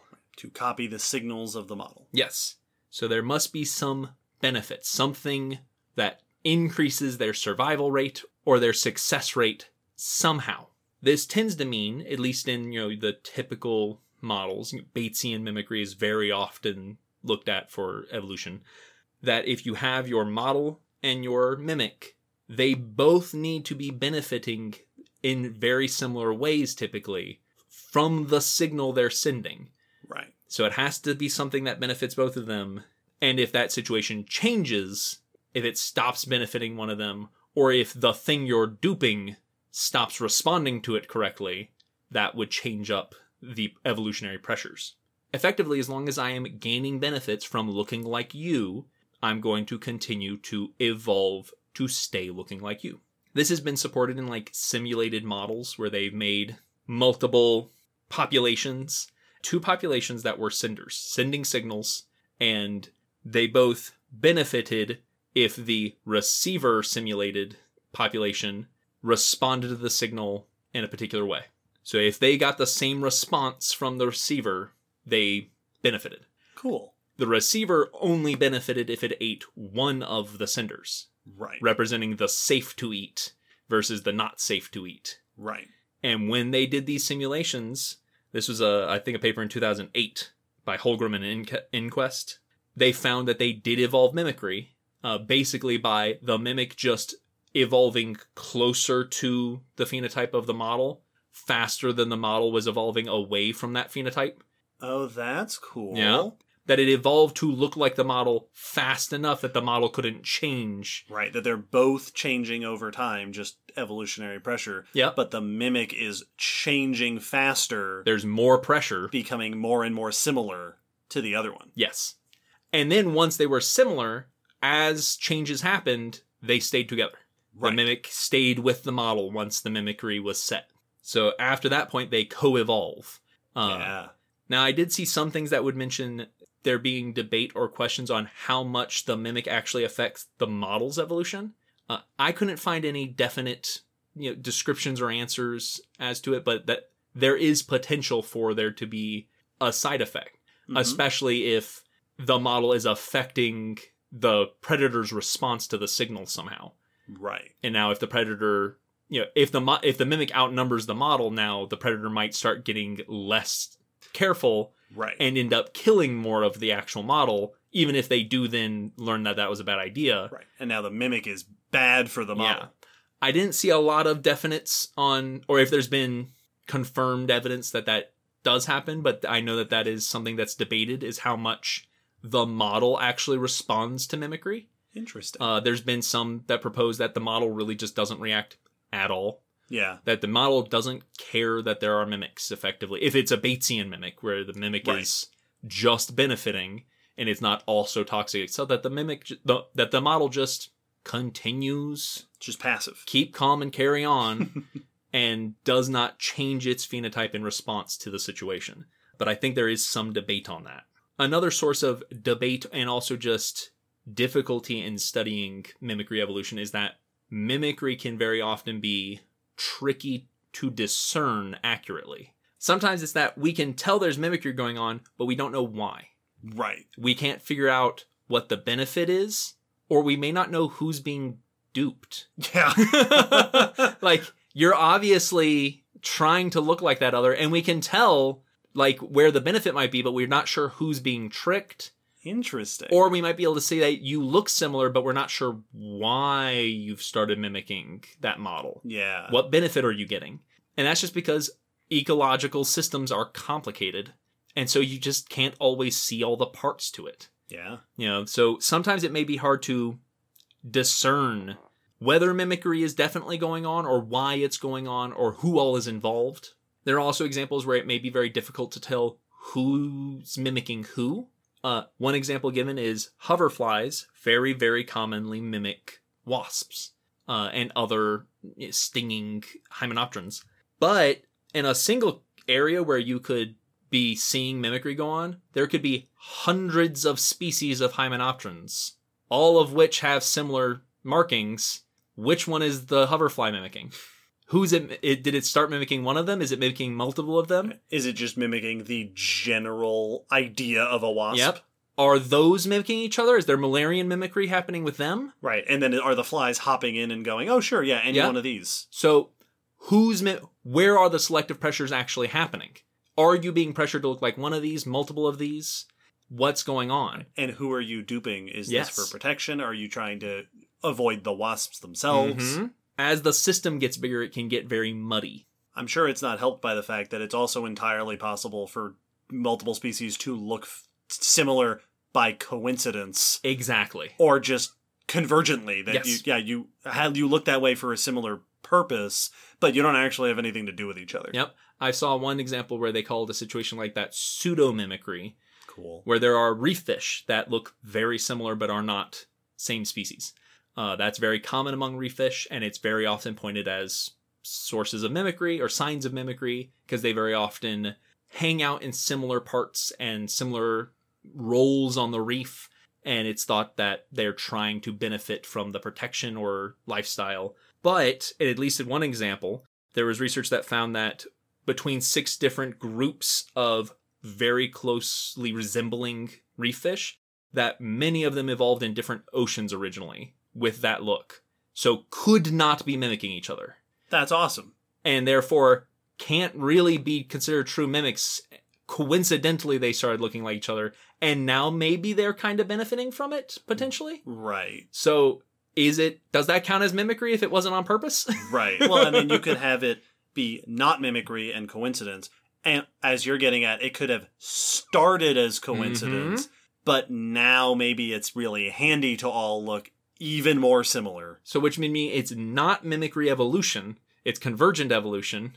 right but maybe now there's kind of a pseudo mimicry going on. It gets very complicated. And it's partially because generally we can all agree, yeah, you look like something else to trick something else. Cool, that's an easy definition. Yep. Specific situations get much more complicated. Yep. Like the spider that looks like an ant for both aggressive and defensive mimicry. Can we categorize that in one? Does it get a new category? Nature doesn't like to fit in the boxes we want to put it in Boy, it sure doesn't. And then I think it gets even better when we do also find convergence in mimicry. yes like the snakes i mentioned Yeah. And sometimes it goes even deeper than that. There are heliconius butterflies, well known in the tropics of the Western Hemisphere, that are very often pointed as a key classic example of Müllerian mimicry. There are multiple cases of different species within this genus mimicking each other, all of which typically are slightly toxic, slightly uh, uh, noxious tasting, at least.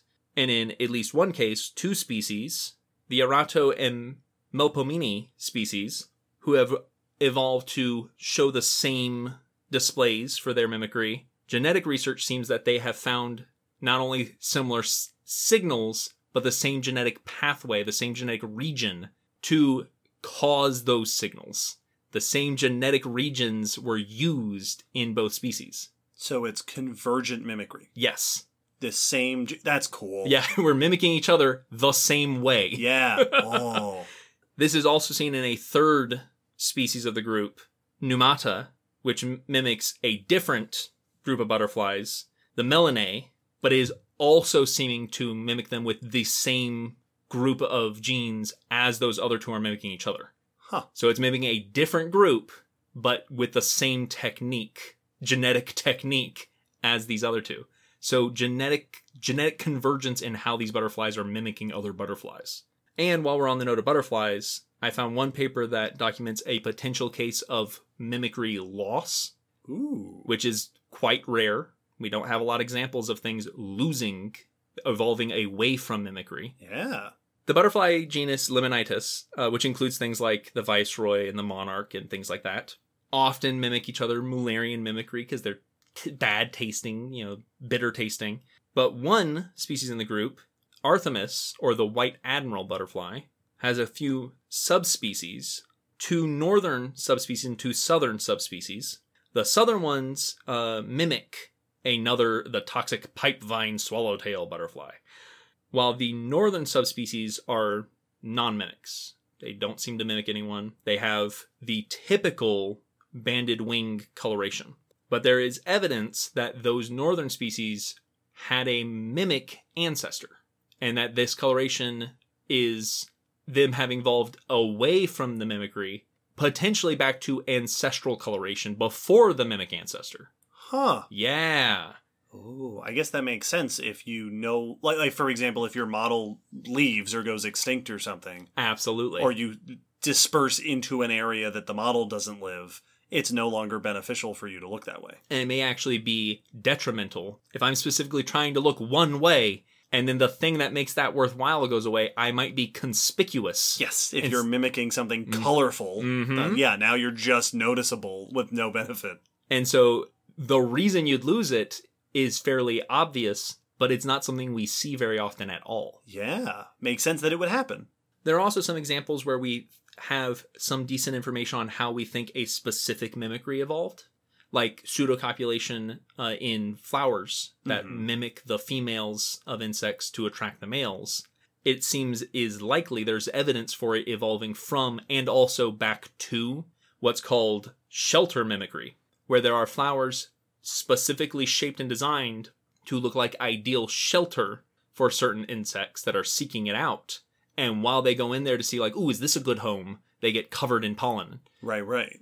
The human red iris flowers are known to do this, and their pollinators are males of solitary bees that are looking for, I assume, burrows, as Right. solitary bees typically are looking for, places where they can go be a bee without a hive.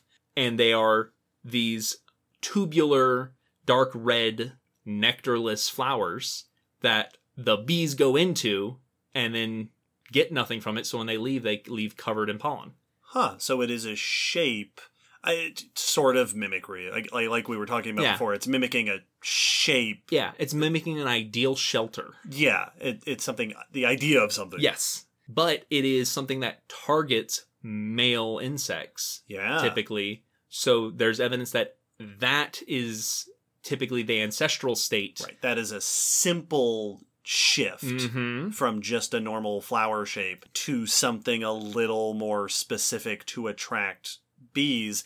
And now that you are attracting bees, you can make adjustments to that shape. Yep.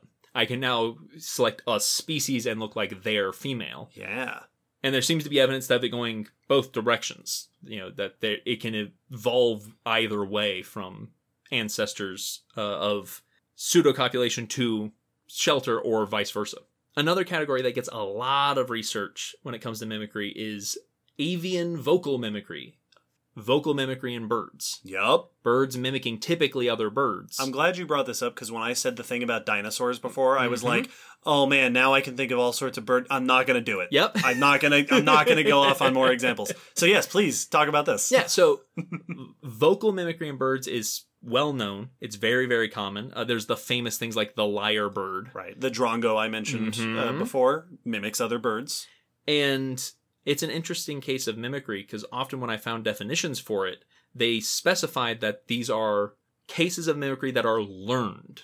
Right. The baby is not born knowing that birds, that other species of birds call. I grow up and I learn it to then use in the correct situation right. or the beneficial situation of whatever I'm going to use it for. It's not necessarily something that has evolved. Mhm. It's something uh, individual. Yeah, which stood out to me because every other case of mimicry that they talked about typically was that I saw talked about was an evolved trait Yeah. of the animal.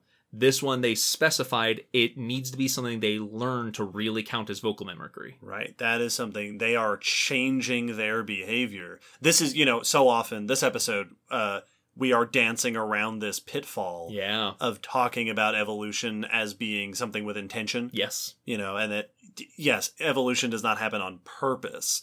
But with something like this, it's very easy to say, yes, this evolves on purpose. This Yeah. evolves for a reason.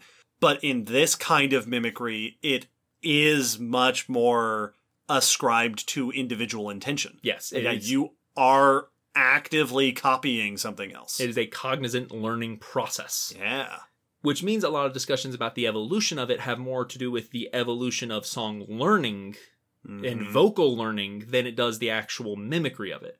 Uh, and the mimicry is definitely classified, but there are often many cases where it's unclear exactly why they're mimicking. Right. You know, there are examples where it seems like this bird has learned the same warning call for similar for tricky reasons. But then like the lyrebird's not doesn't seem to be trying to trick anyone. No, it's just putting together a really fancy song. Yeah, so is that really vocal mimicry or is that just vocal miming, you know, vocal uh copying? Right. So is that actually mimicry or are you just mimicking, quote unquote, that bird's song because it's more impressive for you to have a more complex song? Right. Uh, parrots come to mind too. Yeah. And that's one of the proposed origins of vocal mimicry is that vocal learning came about, learning songs throughout your life instead of just being born knowing a specific call, because there was selection for increased song length or repertoire having more songs or complexity. That there is a selection for the fancier your song or list of songs, the better chances you have during mating season. And that that then broke out into not just learning songs from your species, but other species. Well, I, I guess that makes sense in terms of thinking of a of an evolutionary benefit. Uh, and I don't know, I, I don't know anything about this, so I don't know if this would be held up by research. Mhm. But it would seem logical to me to hypothesize that hearing and copying a song is a lot faster and more efficient than inventing your own new song. Yeah. Yep. So absolutely. if you have the ability to just hear another bird song and then do that, that's a much quicker and easier way to make your own song more complex than having to compose it. Well, and that's one of the interesting things in this situation in that with birds that learn their songs, they're all mimicking songs just usually from their own species, That's true. just from other individuals, adults of their own species. Yeah. The mimicry comes in when you're starting to do it with other people's songs that are not your species song. And so the idea here is that maybe there was selection pressure for having complicated songs, a more l- longer list. So you started bringing in other outside species songs, and then mimicry started getting used once you had their sounds to trick them with. Yeah. I don't know if this is where you're going with this, but I my I my brain is drawing lots and lots of parallels to humans and language yep, because that's how we learn language. absolutely. uh, in large part is by hearing it and repeating it and mimicking it.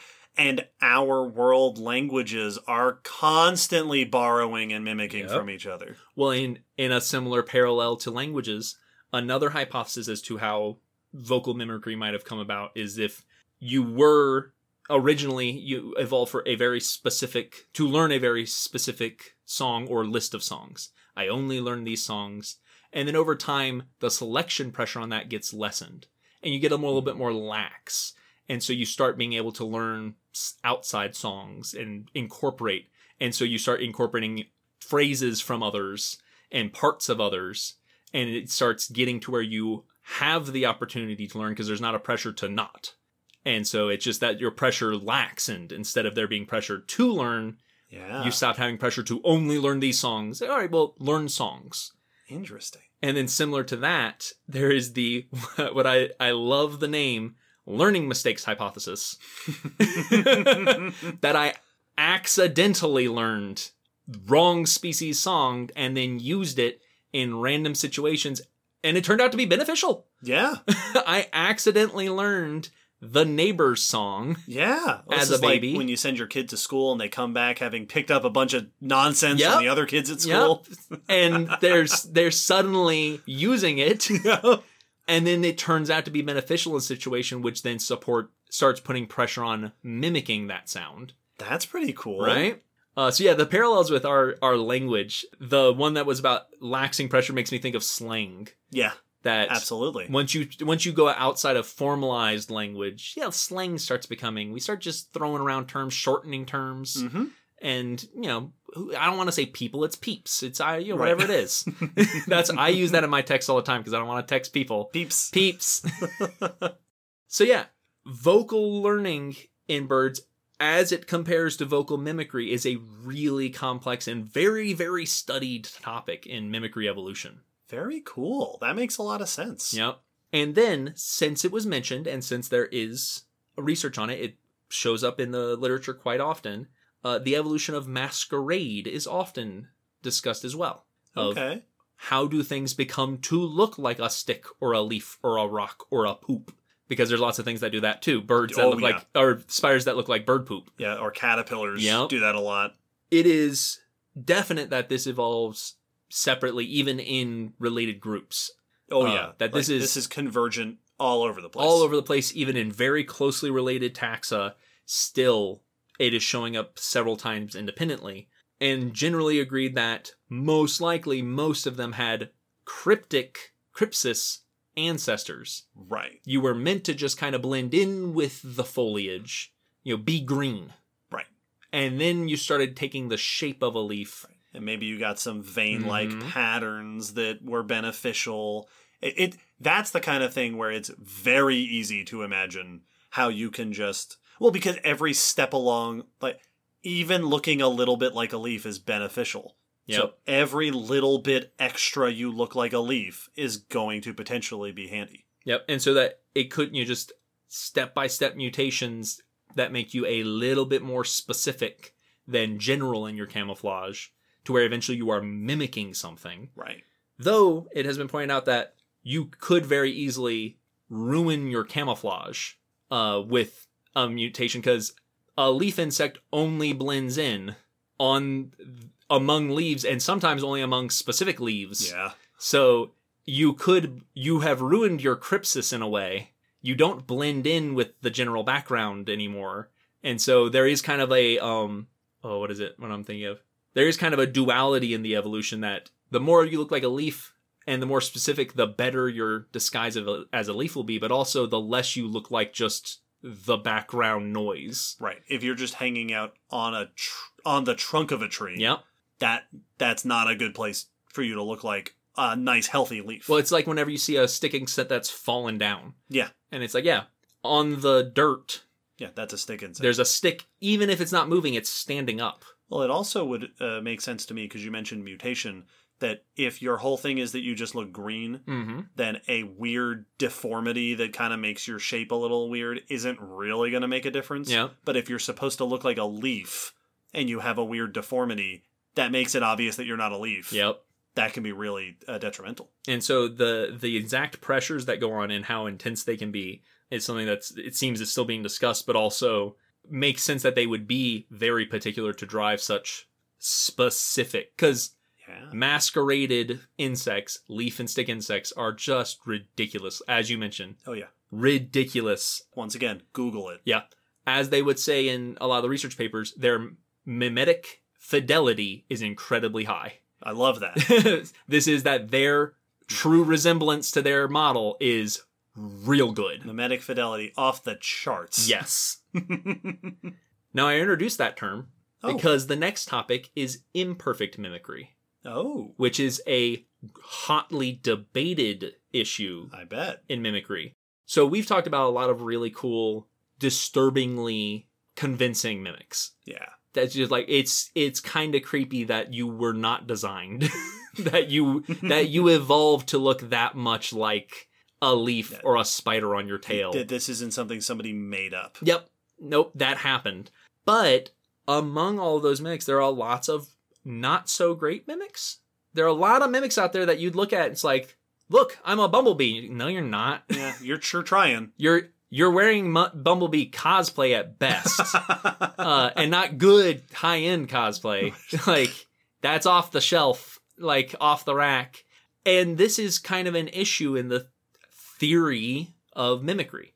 Uh, they're often called poor mimics. hmm To go back to one of our previous examples, coral snake mimics, whilst matching the bands and often the colors very well, they're typically out of order. Yeah, they're often in a different order, or sometimes they're missing a color. Uh, a lot of the milk snakes, scarlet snakes, false coral snakes, etc., etc., often have these weird, different. Like I said before, once you know what to look for, It's actually really easy. yeah, you can see the differences. And that seems counterintuitive. The typical perspective is that a mimic would always be selectively evolutionary evolutionarily pressured to look more and more like its model, to be a more and more convincing false. You should look identical. Yeah. Like, what better fake than almost the real thing? So why would you stop halfway? Mm-hmm. You know, why would you not correct the order of the stripes? Right. And there are a lot of ideas. I can think of a few. Yep. This is one of those situations where the issue is trying to figure out not does it happen, but why is this allowed? Mm-hmm. Selectively, why is this so common? Why does it seem to be all right? What might be going on? One of the first big ones that people will often point out is that we are making this perception off of our measurement Yes. of how good the mimicry is. It is a human's opinion of how convincing that hoverfly is as a wasp. and we are both very we are very good at pattern recognition. Yeah. We are very perceptive and we have great vision. And we're not the predators. Yeah. exactly. Yeah, exactly. Like these are qualities of us. Yeah, like we, That are not true of a lot of other animals. and they might have things we don't. The predator might see something in the mimic that we're not seeing. That's true. The UV or whatever. Yes, exactly. Mhm. So we're taking it from a human perception, but they're not mimicking for a human perception. Uh, so there's been debates as to whether can we really be trusted to rank mimetic fidelity? Right. Can I actually rank a me a mimic and it be taken seriously? Right. Uh, there is research that suggests yes, when Okay. human rankings were compared to bird responses based off of a, a multivariate ana- analysis of how they responded to various mimics, it seemed to be similar. That we Okay. seemed to rank things to a similar category as the reactions seen in birds. So, at least in some research, comparing us to birds, our opinions of mimics could be viable Okay. but that is one issue. And if that is if that issue is true, then it might mean that there aren't really imperfect mimics. We're just judgy. We're imperfect. Yeah, we are calling that imperfect, but it's it's fine. Right. No, it is the animals who are wrong. Yes, exactly. but if our rankings and our our opinions are to be taken seriously, and there are imperfect mimics, hmm there's a number of hypotheses as to why. First and most simplest, uh, mimicry might be costly. Yeah. It might be real evolutionarily expensive to evolve good mimicry, so it, budget mimicry might have to make do at times. Right. Good enough. Yeah, good enough. Another idea is that you don't need to be a really good mimic if the model you're model you're mimicking is especially toxic. Anything right. that even is in the category of a poison dart frog, I'm not touching. Right. That's close enough for me. I'm not going near it. exactly. It's like, listen, I know you're only wearing a red shirt, but I'm not gonna risk it. Right. Well, and that's like what we tell people is yeah, if you don't know whether it's a venomous snake or not, don't bother. yes. Just don't go near it. Don't go near it because A, if you're not an expert, it's not worth the risk, and B, the snake doesn't want you to go near it anyway. Yeah. Just for both your benefits, leave it alone. There's also the idea that this these may be cases of finding a middle ground between mimicry and camouflage. Okay. That maybe if you're not wanting to go all in on mimicking, you might want to be a little more subtle in your mimicry so you can still hide most of the time. Right. Once you are noticed, Yeah. I want to hide most of the time. But if you notice me, I want to look enough like the other thing. It's like, oh, now that you've seen me, I'm a wasp. yeah, I- I'm covering my bases. Exactly. I'm going to try to get it at every level. Well, and the, the issue with a lot of mimics is that for many of them, their only defense is the mimicry. Yes. The lie is their only defense. The actual stink bug has its patterning and its stink. yes. But if I only look like a stink bug as soon as you call my bluff, You die. that's the end of my story. so I might want to hide to add an extra layer of defense. But typically, most researchers seem to lean toward that imperfect mimicry happens when selection pressures are relaxed. When for some reason Okay. there's not a big pressure for you to be a good mimic, and there's a couple of scenarios that are typically brought up. There has been some support for the idea that small bodied mimics might not need to be as precise as larger bodied mimics because they're targeted less.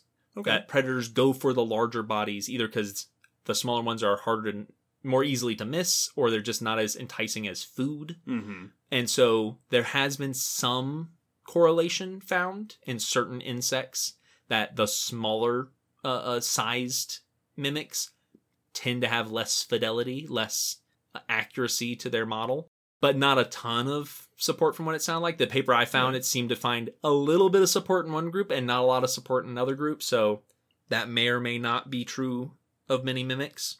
Community diversity is also something that has been found to have some strong correlation with certain mimics that if I'm a mimic in a community in a environment full of models, then it might be beneficial, as you were saying earlier with the wasps and the hoverfly, to look like five of them, Right. roughly. Like a, a little bit like a lot of them. Yeah. Both because I might be mimicking multiple ones, but also if these stinging insects are very common in my environment, then predators are much more used to that signal. Right. And you might have a predator that specializes on one of those species. Mm-hmm. So if you look a little bit like that other species too, you might be able to avoid them. Exactly. So yeah, you just once again covering your bases, but you're taking a wider sampling Yeah. of your models. And then the final idea, which is one of my favorites because it's just a neat concept, is that it may be that it messes with predator perception. That if you don't quite look right, it might take them a second yeah. to figure out what you are.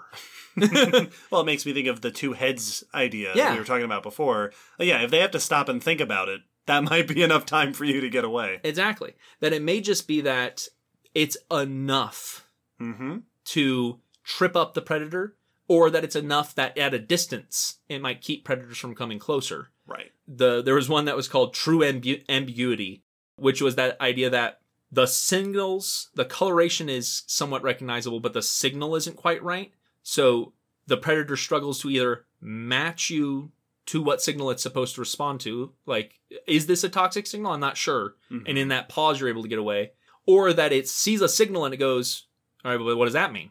Right. Like when you're it makes me think of when you're driving down a road and you're the only car and you see a light that's like a blinking green or something Yeah. and you're like hang on i know what blinking means and i know what green means is that just a broken light yep, does this mean something yep. Like what? What? How? What am I supposed to do here? yep Because that's what signals are meant to do. They're meant to elicit a response. yep What response am I supposed? And that in that moment of, huh? You can scurry away. right So it may just be that it's enough to trip you up. This was also found to be the case with coral snake mimics that even though the banding's often out of order and the coloration's not perfect, it's good enough, especially at a distance, and because when we think of a mimic, we're thinking of a picture in a book. right But in truth, you usually only get to see part of the snake. right I can't see the full thing. I just see a, it's definitely a snake, and there's red, and there's black, and there's yellow. and the spe- the dangerous species itself will have variation Yes. which is also a thing that comes up with humans. Mm-hmm. That's why with coral snakes, the red and yellow, black and yellow, the the po- the famous poems, Yep. right, red touches black, etc., etc., is not recommended for wide use because that's only true, generally speaking, in certain places. Yeah, like here where we are, that'll do you well. Right. But, But- like, yeah, if you go traveling a ways, or if someone's like captive have got, has gotten out or something, yeah, there's variation in the dangerous species. So it may just be that enough of a warning because the predator can't always get a good look Mm-hmm. is also enough to make it pause or just decide, ah, next one. Well, when you brought up imperfect mimicry, my first thoughts, and I haven't done any looking into the background of this, but my first few thoughts were A, it may just be that you're genetically limited. Yep. That you can't change the order of your stripes just because that's too big a change. Yes. So you're stuck with what you got. Two, and this was this is always my my first assumption, is that it messes with species recognition. Yeah. That's That- a good point. If you look too much like another species, then your own species will have trouble recognizing you and finding mates. And in this isn't the case in like the examples of poisonous animals, but in certain cases, the last thing you want to do is go looking for a mate and accidentally go up to the dangerous species. Yeah, exactly. So, like, if you look too similar, then maybe your own species won't recognize you. But then my other thought is couldn't it be that some of the seemingly imperfect mimics are just on the way? Yeah, and that's a thought I had. It's not the end point. Yeah, exactly. That we might be in the process Yeah. of evolving true mimicry, you know, perfect mimicry, quote unquote. Yeah. Uh, which I it's got to start somewhere. Like, you have to start by looking Mhm. kind of similar and then maybe be selected to look better and better and better. which I didn't see mentioned in any of the papers, and I'm not sure why. Hmm. I didn't see it mentioned. Is that a faulty yay or nay? Yeah, is that a faulty assumption on our part for some Mhm. reason? Is it is it that we're mistaking, you know, the process, or is it the typical issue of thinking that things are the things the way they are now is the way they have gotten to? Right. You know, that we're at the end game because this is what's happening now. Yeah, I didn't see that discussed really, but it was the same thought I had is it, unless we have a evolutionary history to back up Right. that they've been imperfect for thousands, millions of years, yet could we not just be seeing the beginning of it? Yeah. Well, I'm sure, I know you can do genetic studies to look for signs of selection. Mm-hmm. And it could be that you don't find signals of strong selection uh, that would I- indicate that, yeah, maybe we have plateaued Yeah. uh, uh, in this regard. And and the truth of it is that each example of an imperfect mimic probably could fall under a different one of these umbrellas. Absolutely. That there's probably somewhere that's good enough. The predator they're tricking is particularly easy to dupe. Yep. They're real dupey. Yeah, they just don't see that well. They just they're not you don't have to try that hard. Yep. And then another one where it's oh, I'm working toward it. Give I'm me some there. time. And then- Jeez. And then another one where it's, yeah, well, we, we, you, some of us got really good at it, but then we were getting confused during mating. Yeah. So we scaled it back a little bit. And then there are almost certainly examples where it's like, well, yeah, to you humans, Yes. it doesn't look good, but you can't you can't even see UV or you're not smelling them, Right. and they smell exactly the same. you know, so it is a hotly discussed. You know, I'm not sure how much there's debating because I I don't know a lot of mimicry evolutionary scientists. but surely discussed. It is definitely discussed. Uh, many of the papers talked about the fact that it is still a contentious issue in how we fit it into our understanding of mimicry. very cool. So yeah. This is a big subject, Oh, it's so big. and we can come back to topics like this over and over again. Yeah, happily. Yeah. Happily. so as you if we did not get to your favorite example of mimicry, please share what's your favorite type of mimic. Please tell us. Just which one did we not mention? Let's cover all the social media with just cool examples of mimicry. Include pictures and gifs if you can. Yes. Well, before we wrap up this episode, here at the end, we often like to include a patron question because if you are one of our patrons at a certain level, you can submit questions to us, which we will answer on episode, and we have one of those here today. David? Well, since we've talked about uh, convergent evolution a number of times this episode, we've got a patron question about convergent evolution. This one's from Jackie, who says, I know you've talked about convergent evolution happening with aquatic animals and cave organisms, but are there traits that are frequently convergently evolved for mountain living animals? Good question. Very and good question. Yes, absolutely. Yeah, of course. There's a lot of traits that we see in uh, alpine mountaintop organisms. A lot of them extremely similar to Arctic and Antarctic. Yeah. Episode 114 polar living things. Yeah. Because it's cold. When you go up high, you get cold, and you also start dealing with sparsity in precipitation and uh, resources. A lot of plants have trouble growing that high up because you're getting onto the rocky top of the mountain. It's where you get what's called the tree line. Yep. And both due to the temperature, uh, winds also get pretty intense, so that can affect what can survive. So you end up having cold temperatures and lowered resources. So you see a lot of the same thick coats and adaptations for that. A lot of the plants grow in a very similar way hmm to uh, tundra esque plants. Right. You're going to get uh, changes in sort of uh, yearly cycles of Yeah. behavior. Uh, long hibernations for a lot of hmm mountain animals. You also get specializations for maximizing energy usage. I, I saw one, one example that was saying that that's one of the reasons mountain goats can eat basically any plant material is so that they're not going to have to roam to go find plants and they can make use of whatever plants they come across. That makes sense. So they it makes them more efficient. I, whatever's in front of me I can eat and there will be something I can eat within a short distance. And so a lot of the things that make it good for cold weather and then also things that make you good at climbing yes. and being up high. So you see lots of adaptations for rock climbing and and traction. You think about mountain goats and also cats Cats. that live in mountains that tend to have uh, very good. Oftentimes, their feet and legs, the way that they're shaped, the way that they work, Mhm. are good for gripping surfaces, getting traction. There's the famous uh, uh, ibex, which has like specialized hooves with pads that let it kind of almost suction cup to the rocks. You know, Mhm. grip the rocks really effectively. Uh, this is where all those memes of goats climbing uh, water dams, Yep. river dams, because it is technically not straight up and down. There is an incline, so they can climb it. Yeah, because if you're gonna be climbing where there are just sheer cliffs every now and then, hmm probably good to be able to get up and down them. And then the other thing you'll see, uh, this is the one thing that's truly unique to mountains, is high elevation, which typically means low oxygen, Yeah. thinner atmosphere. So you do see adaptations for thinner atmospheres.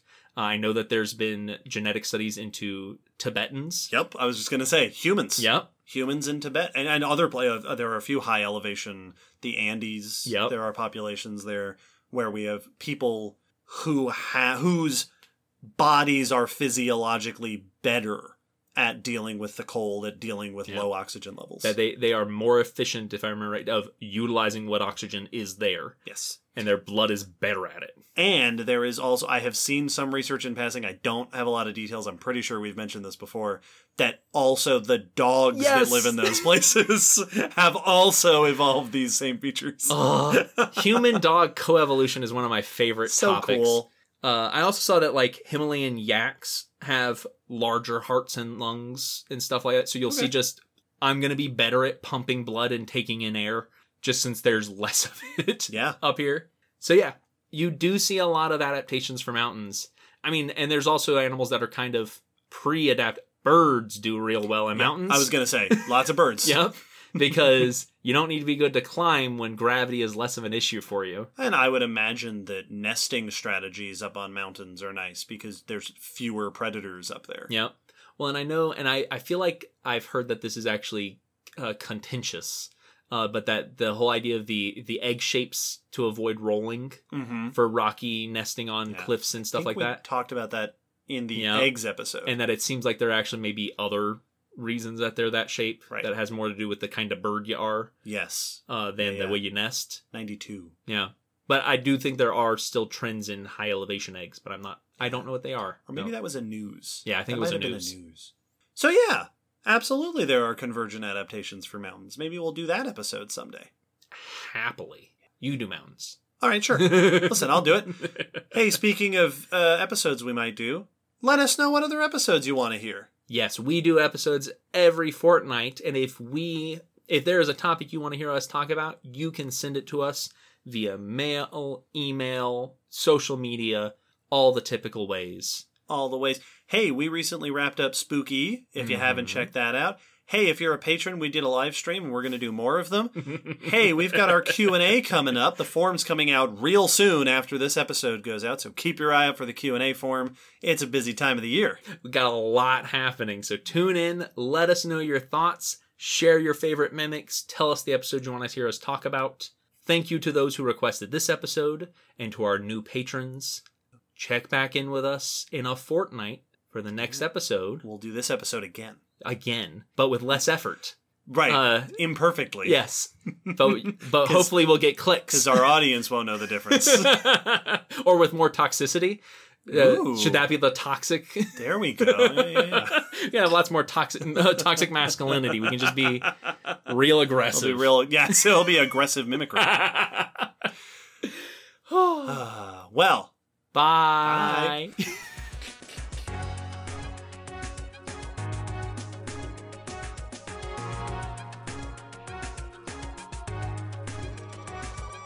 Thanks for listening to the Common Descent podcast.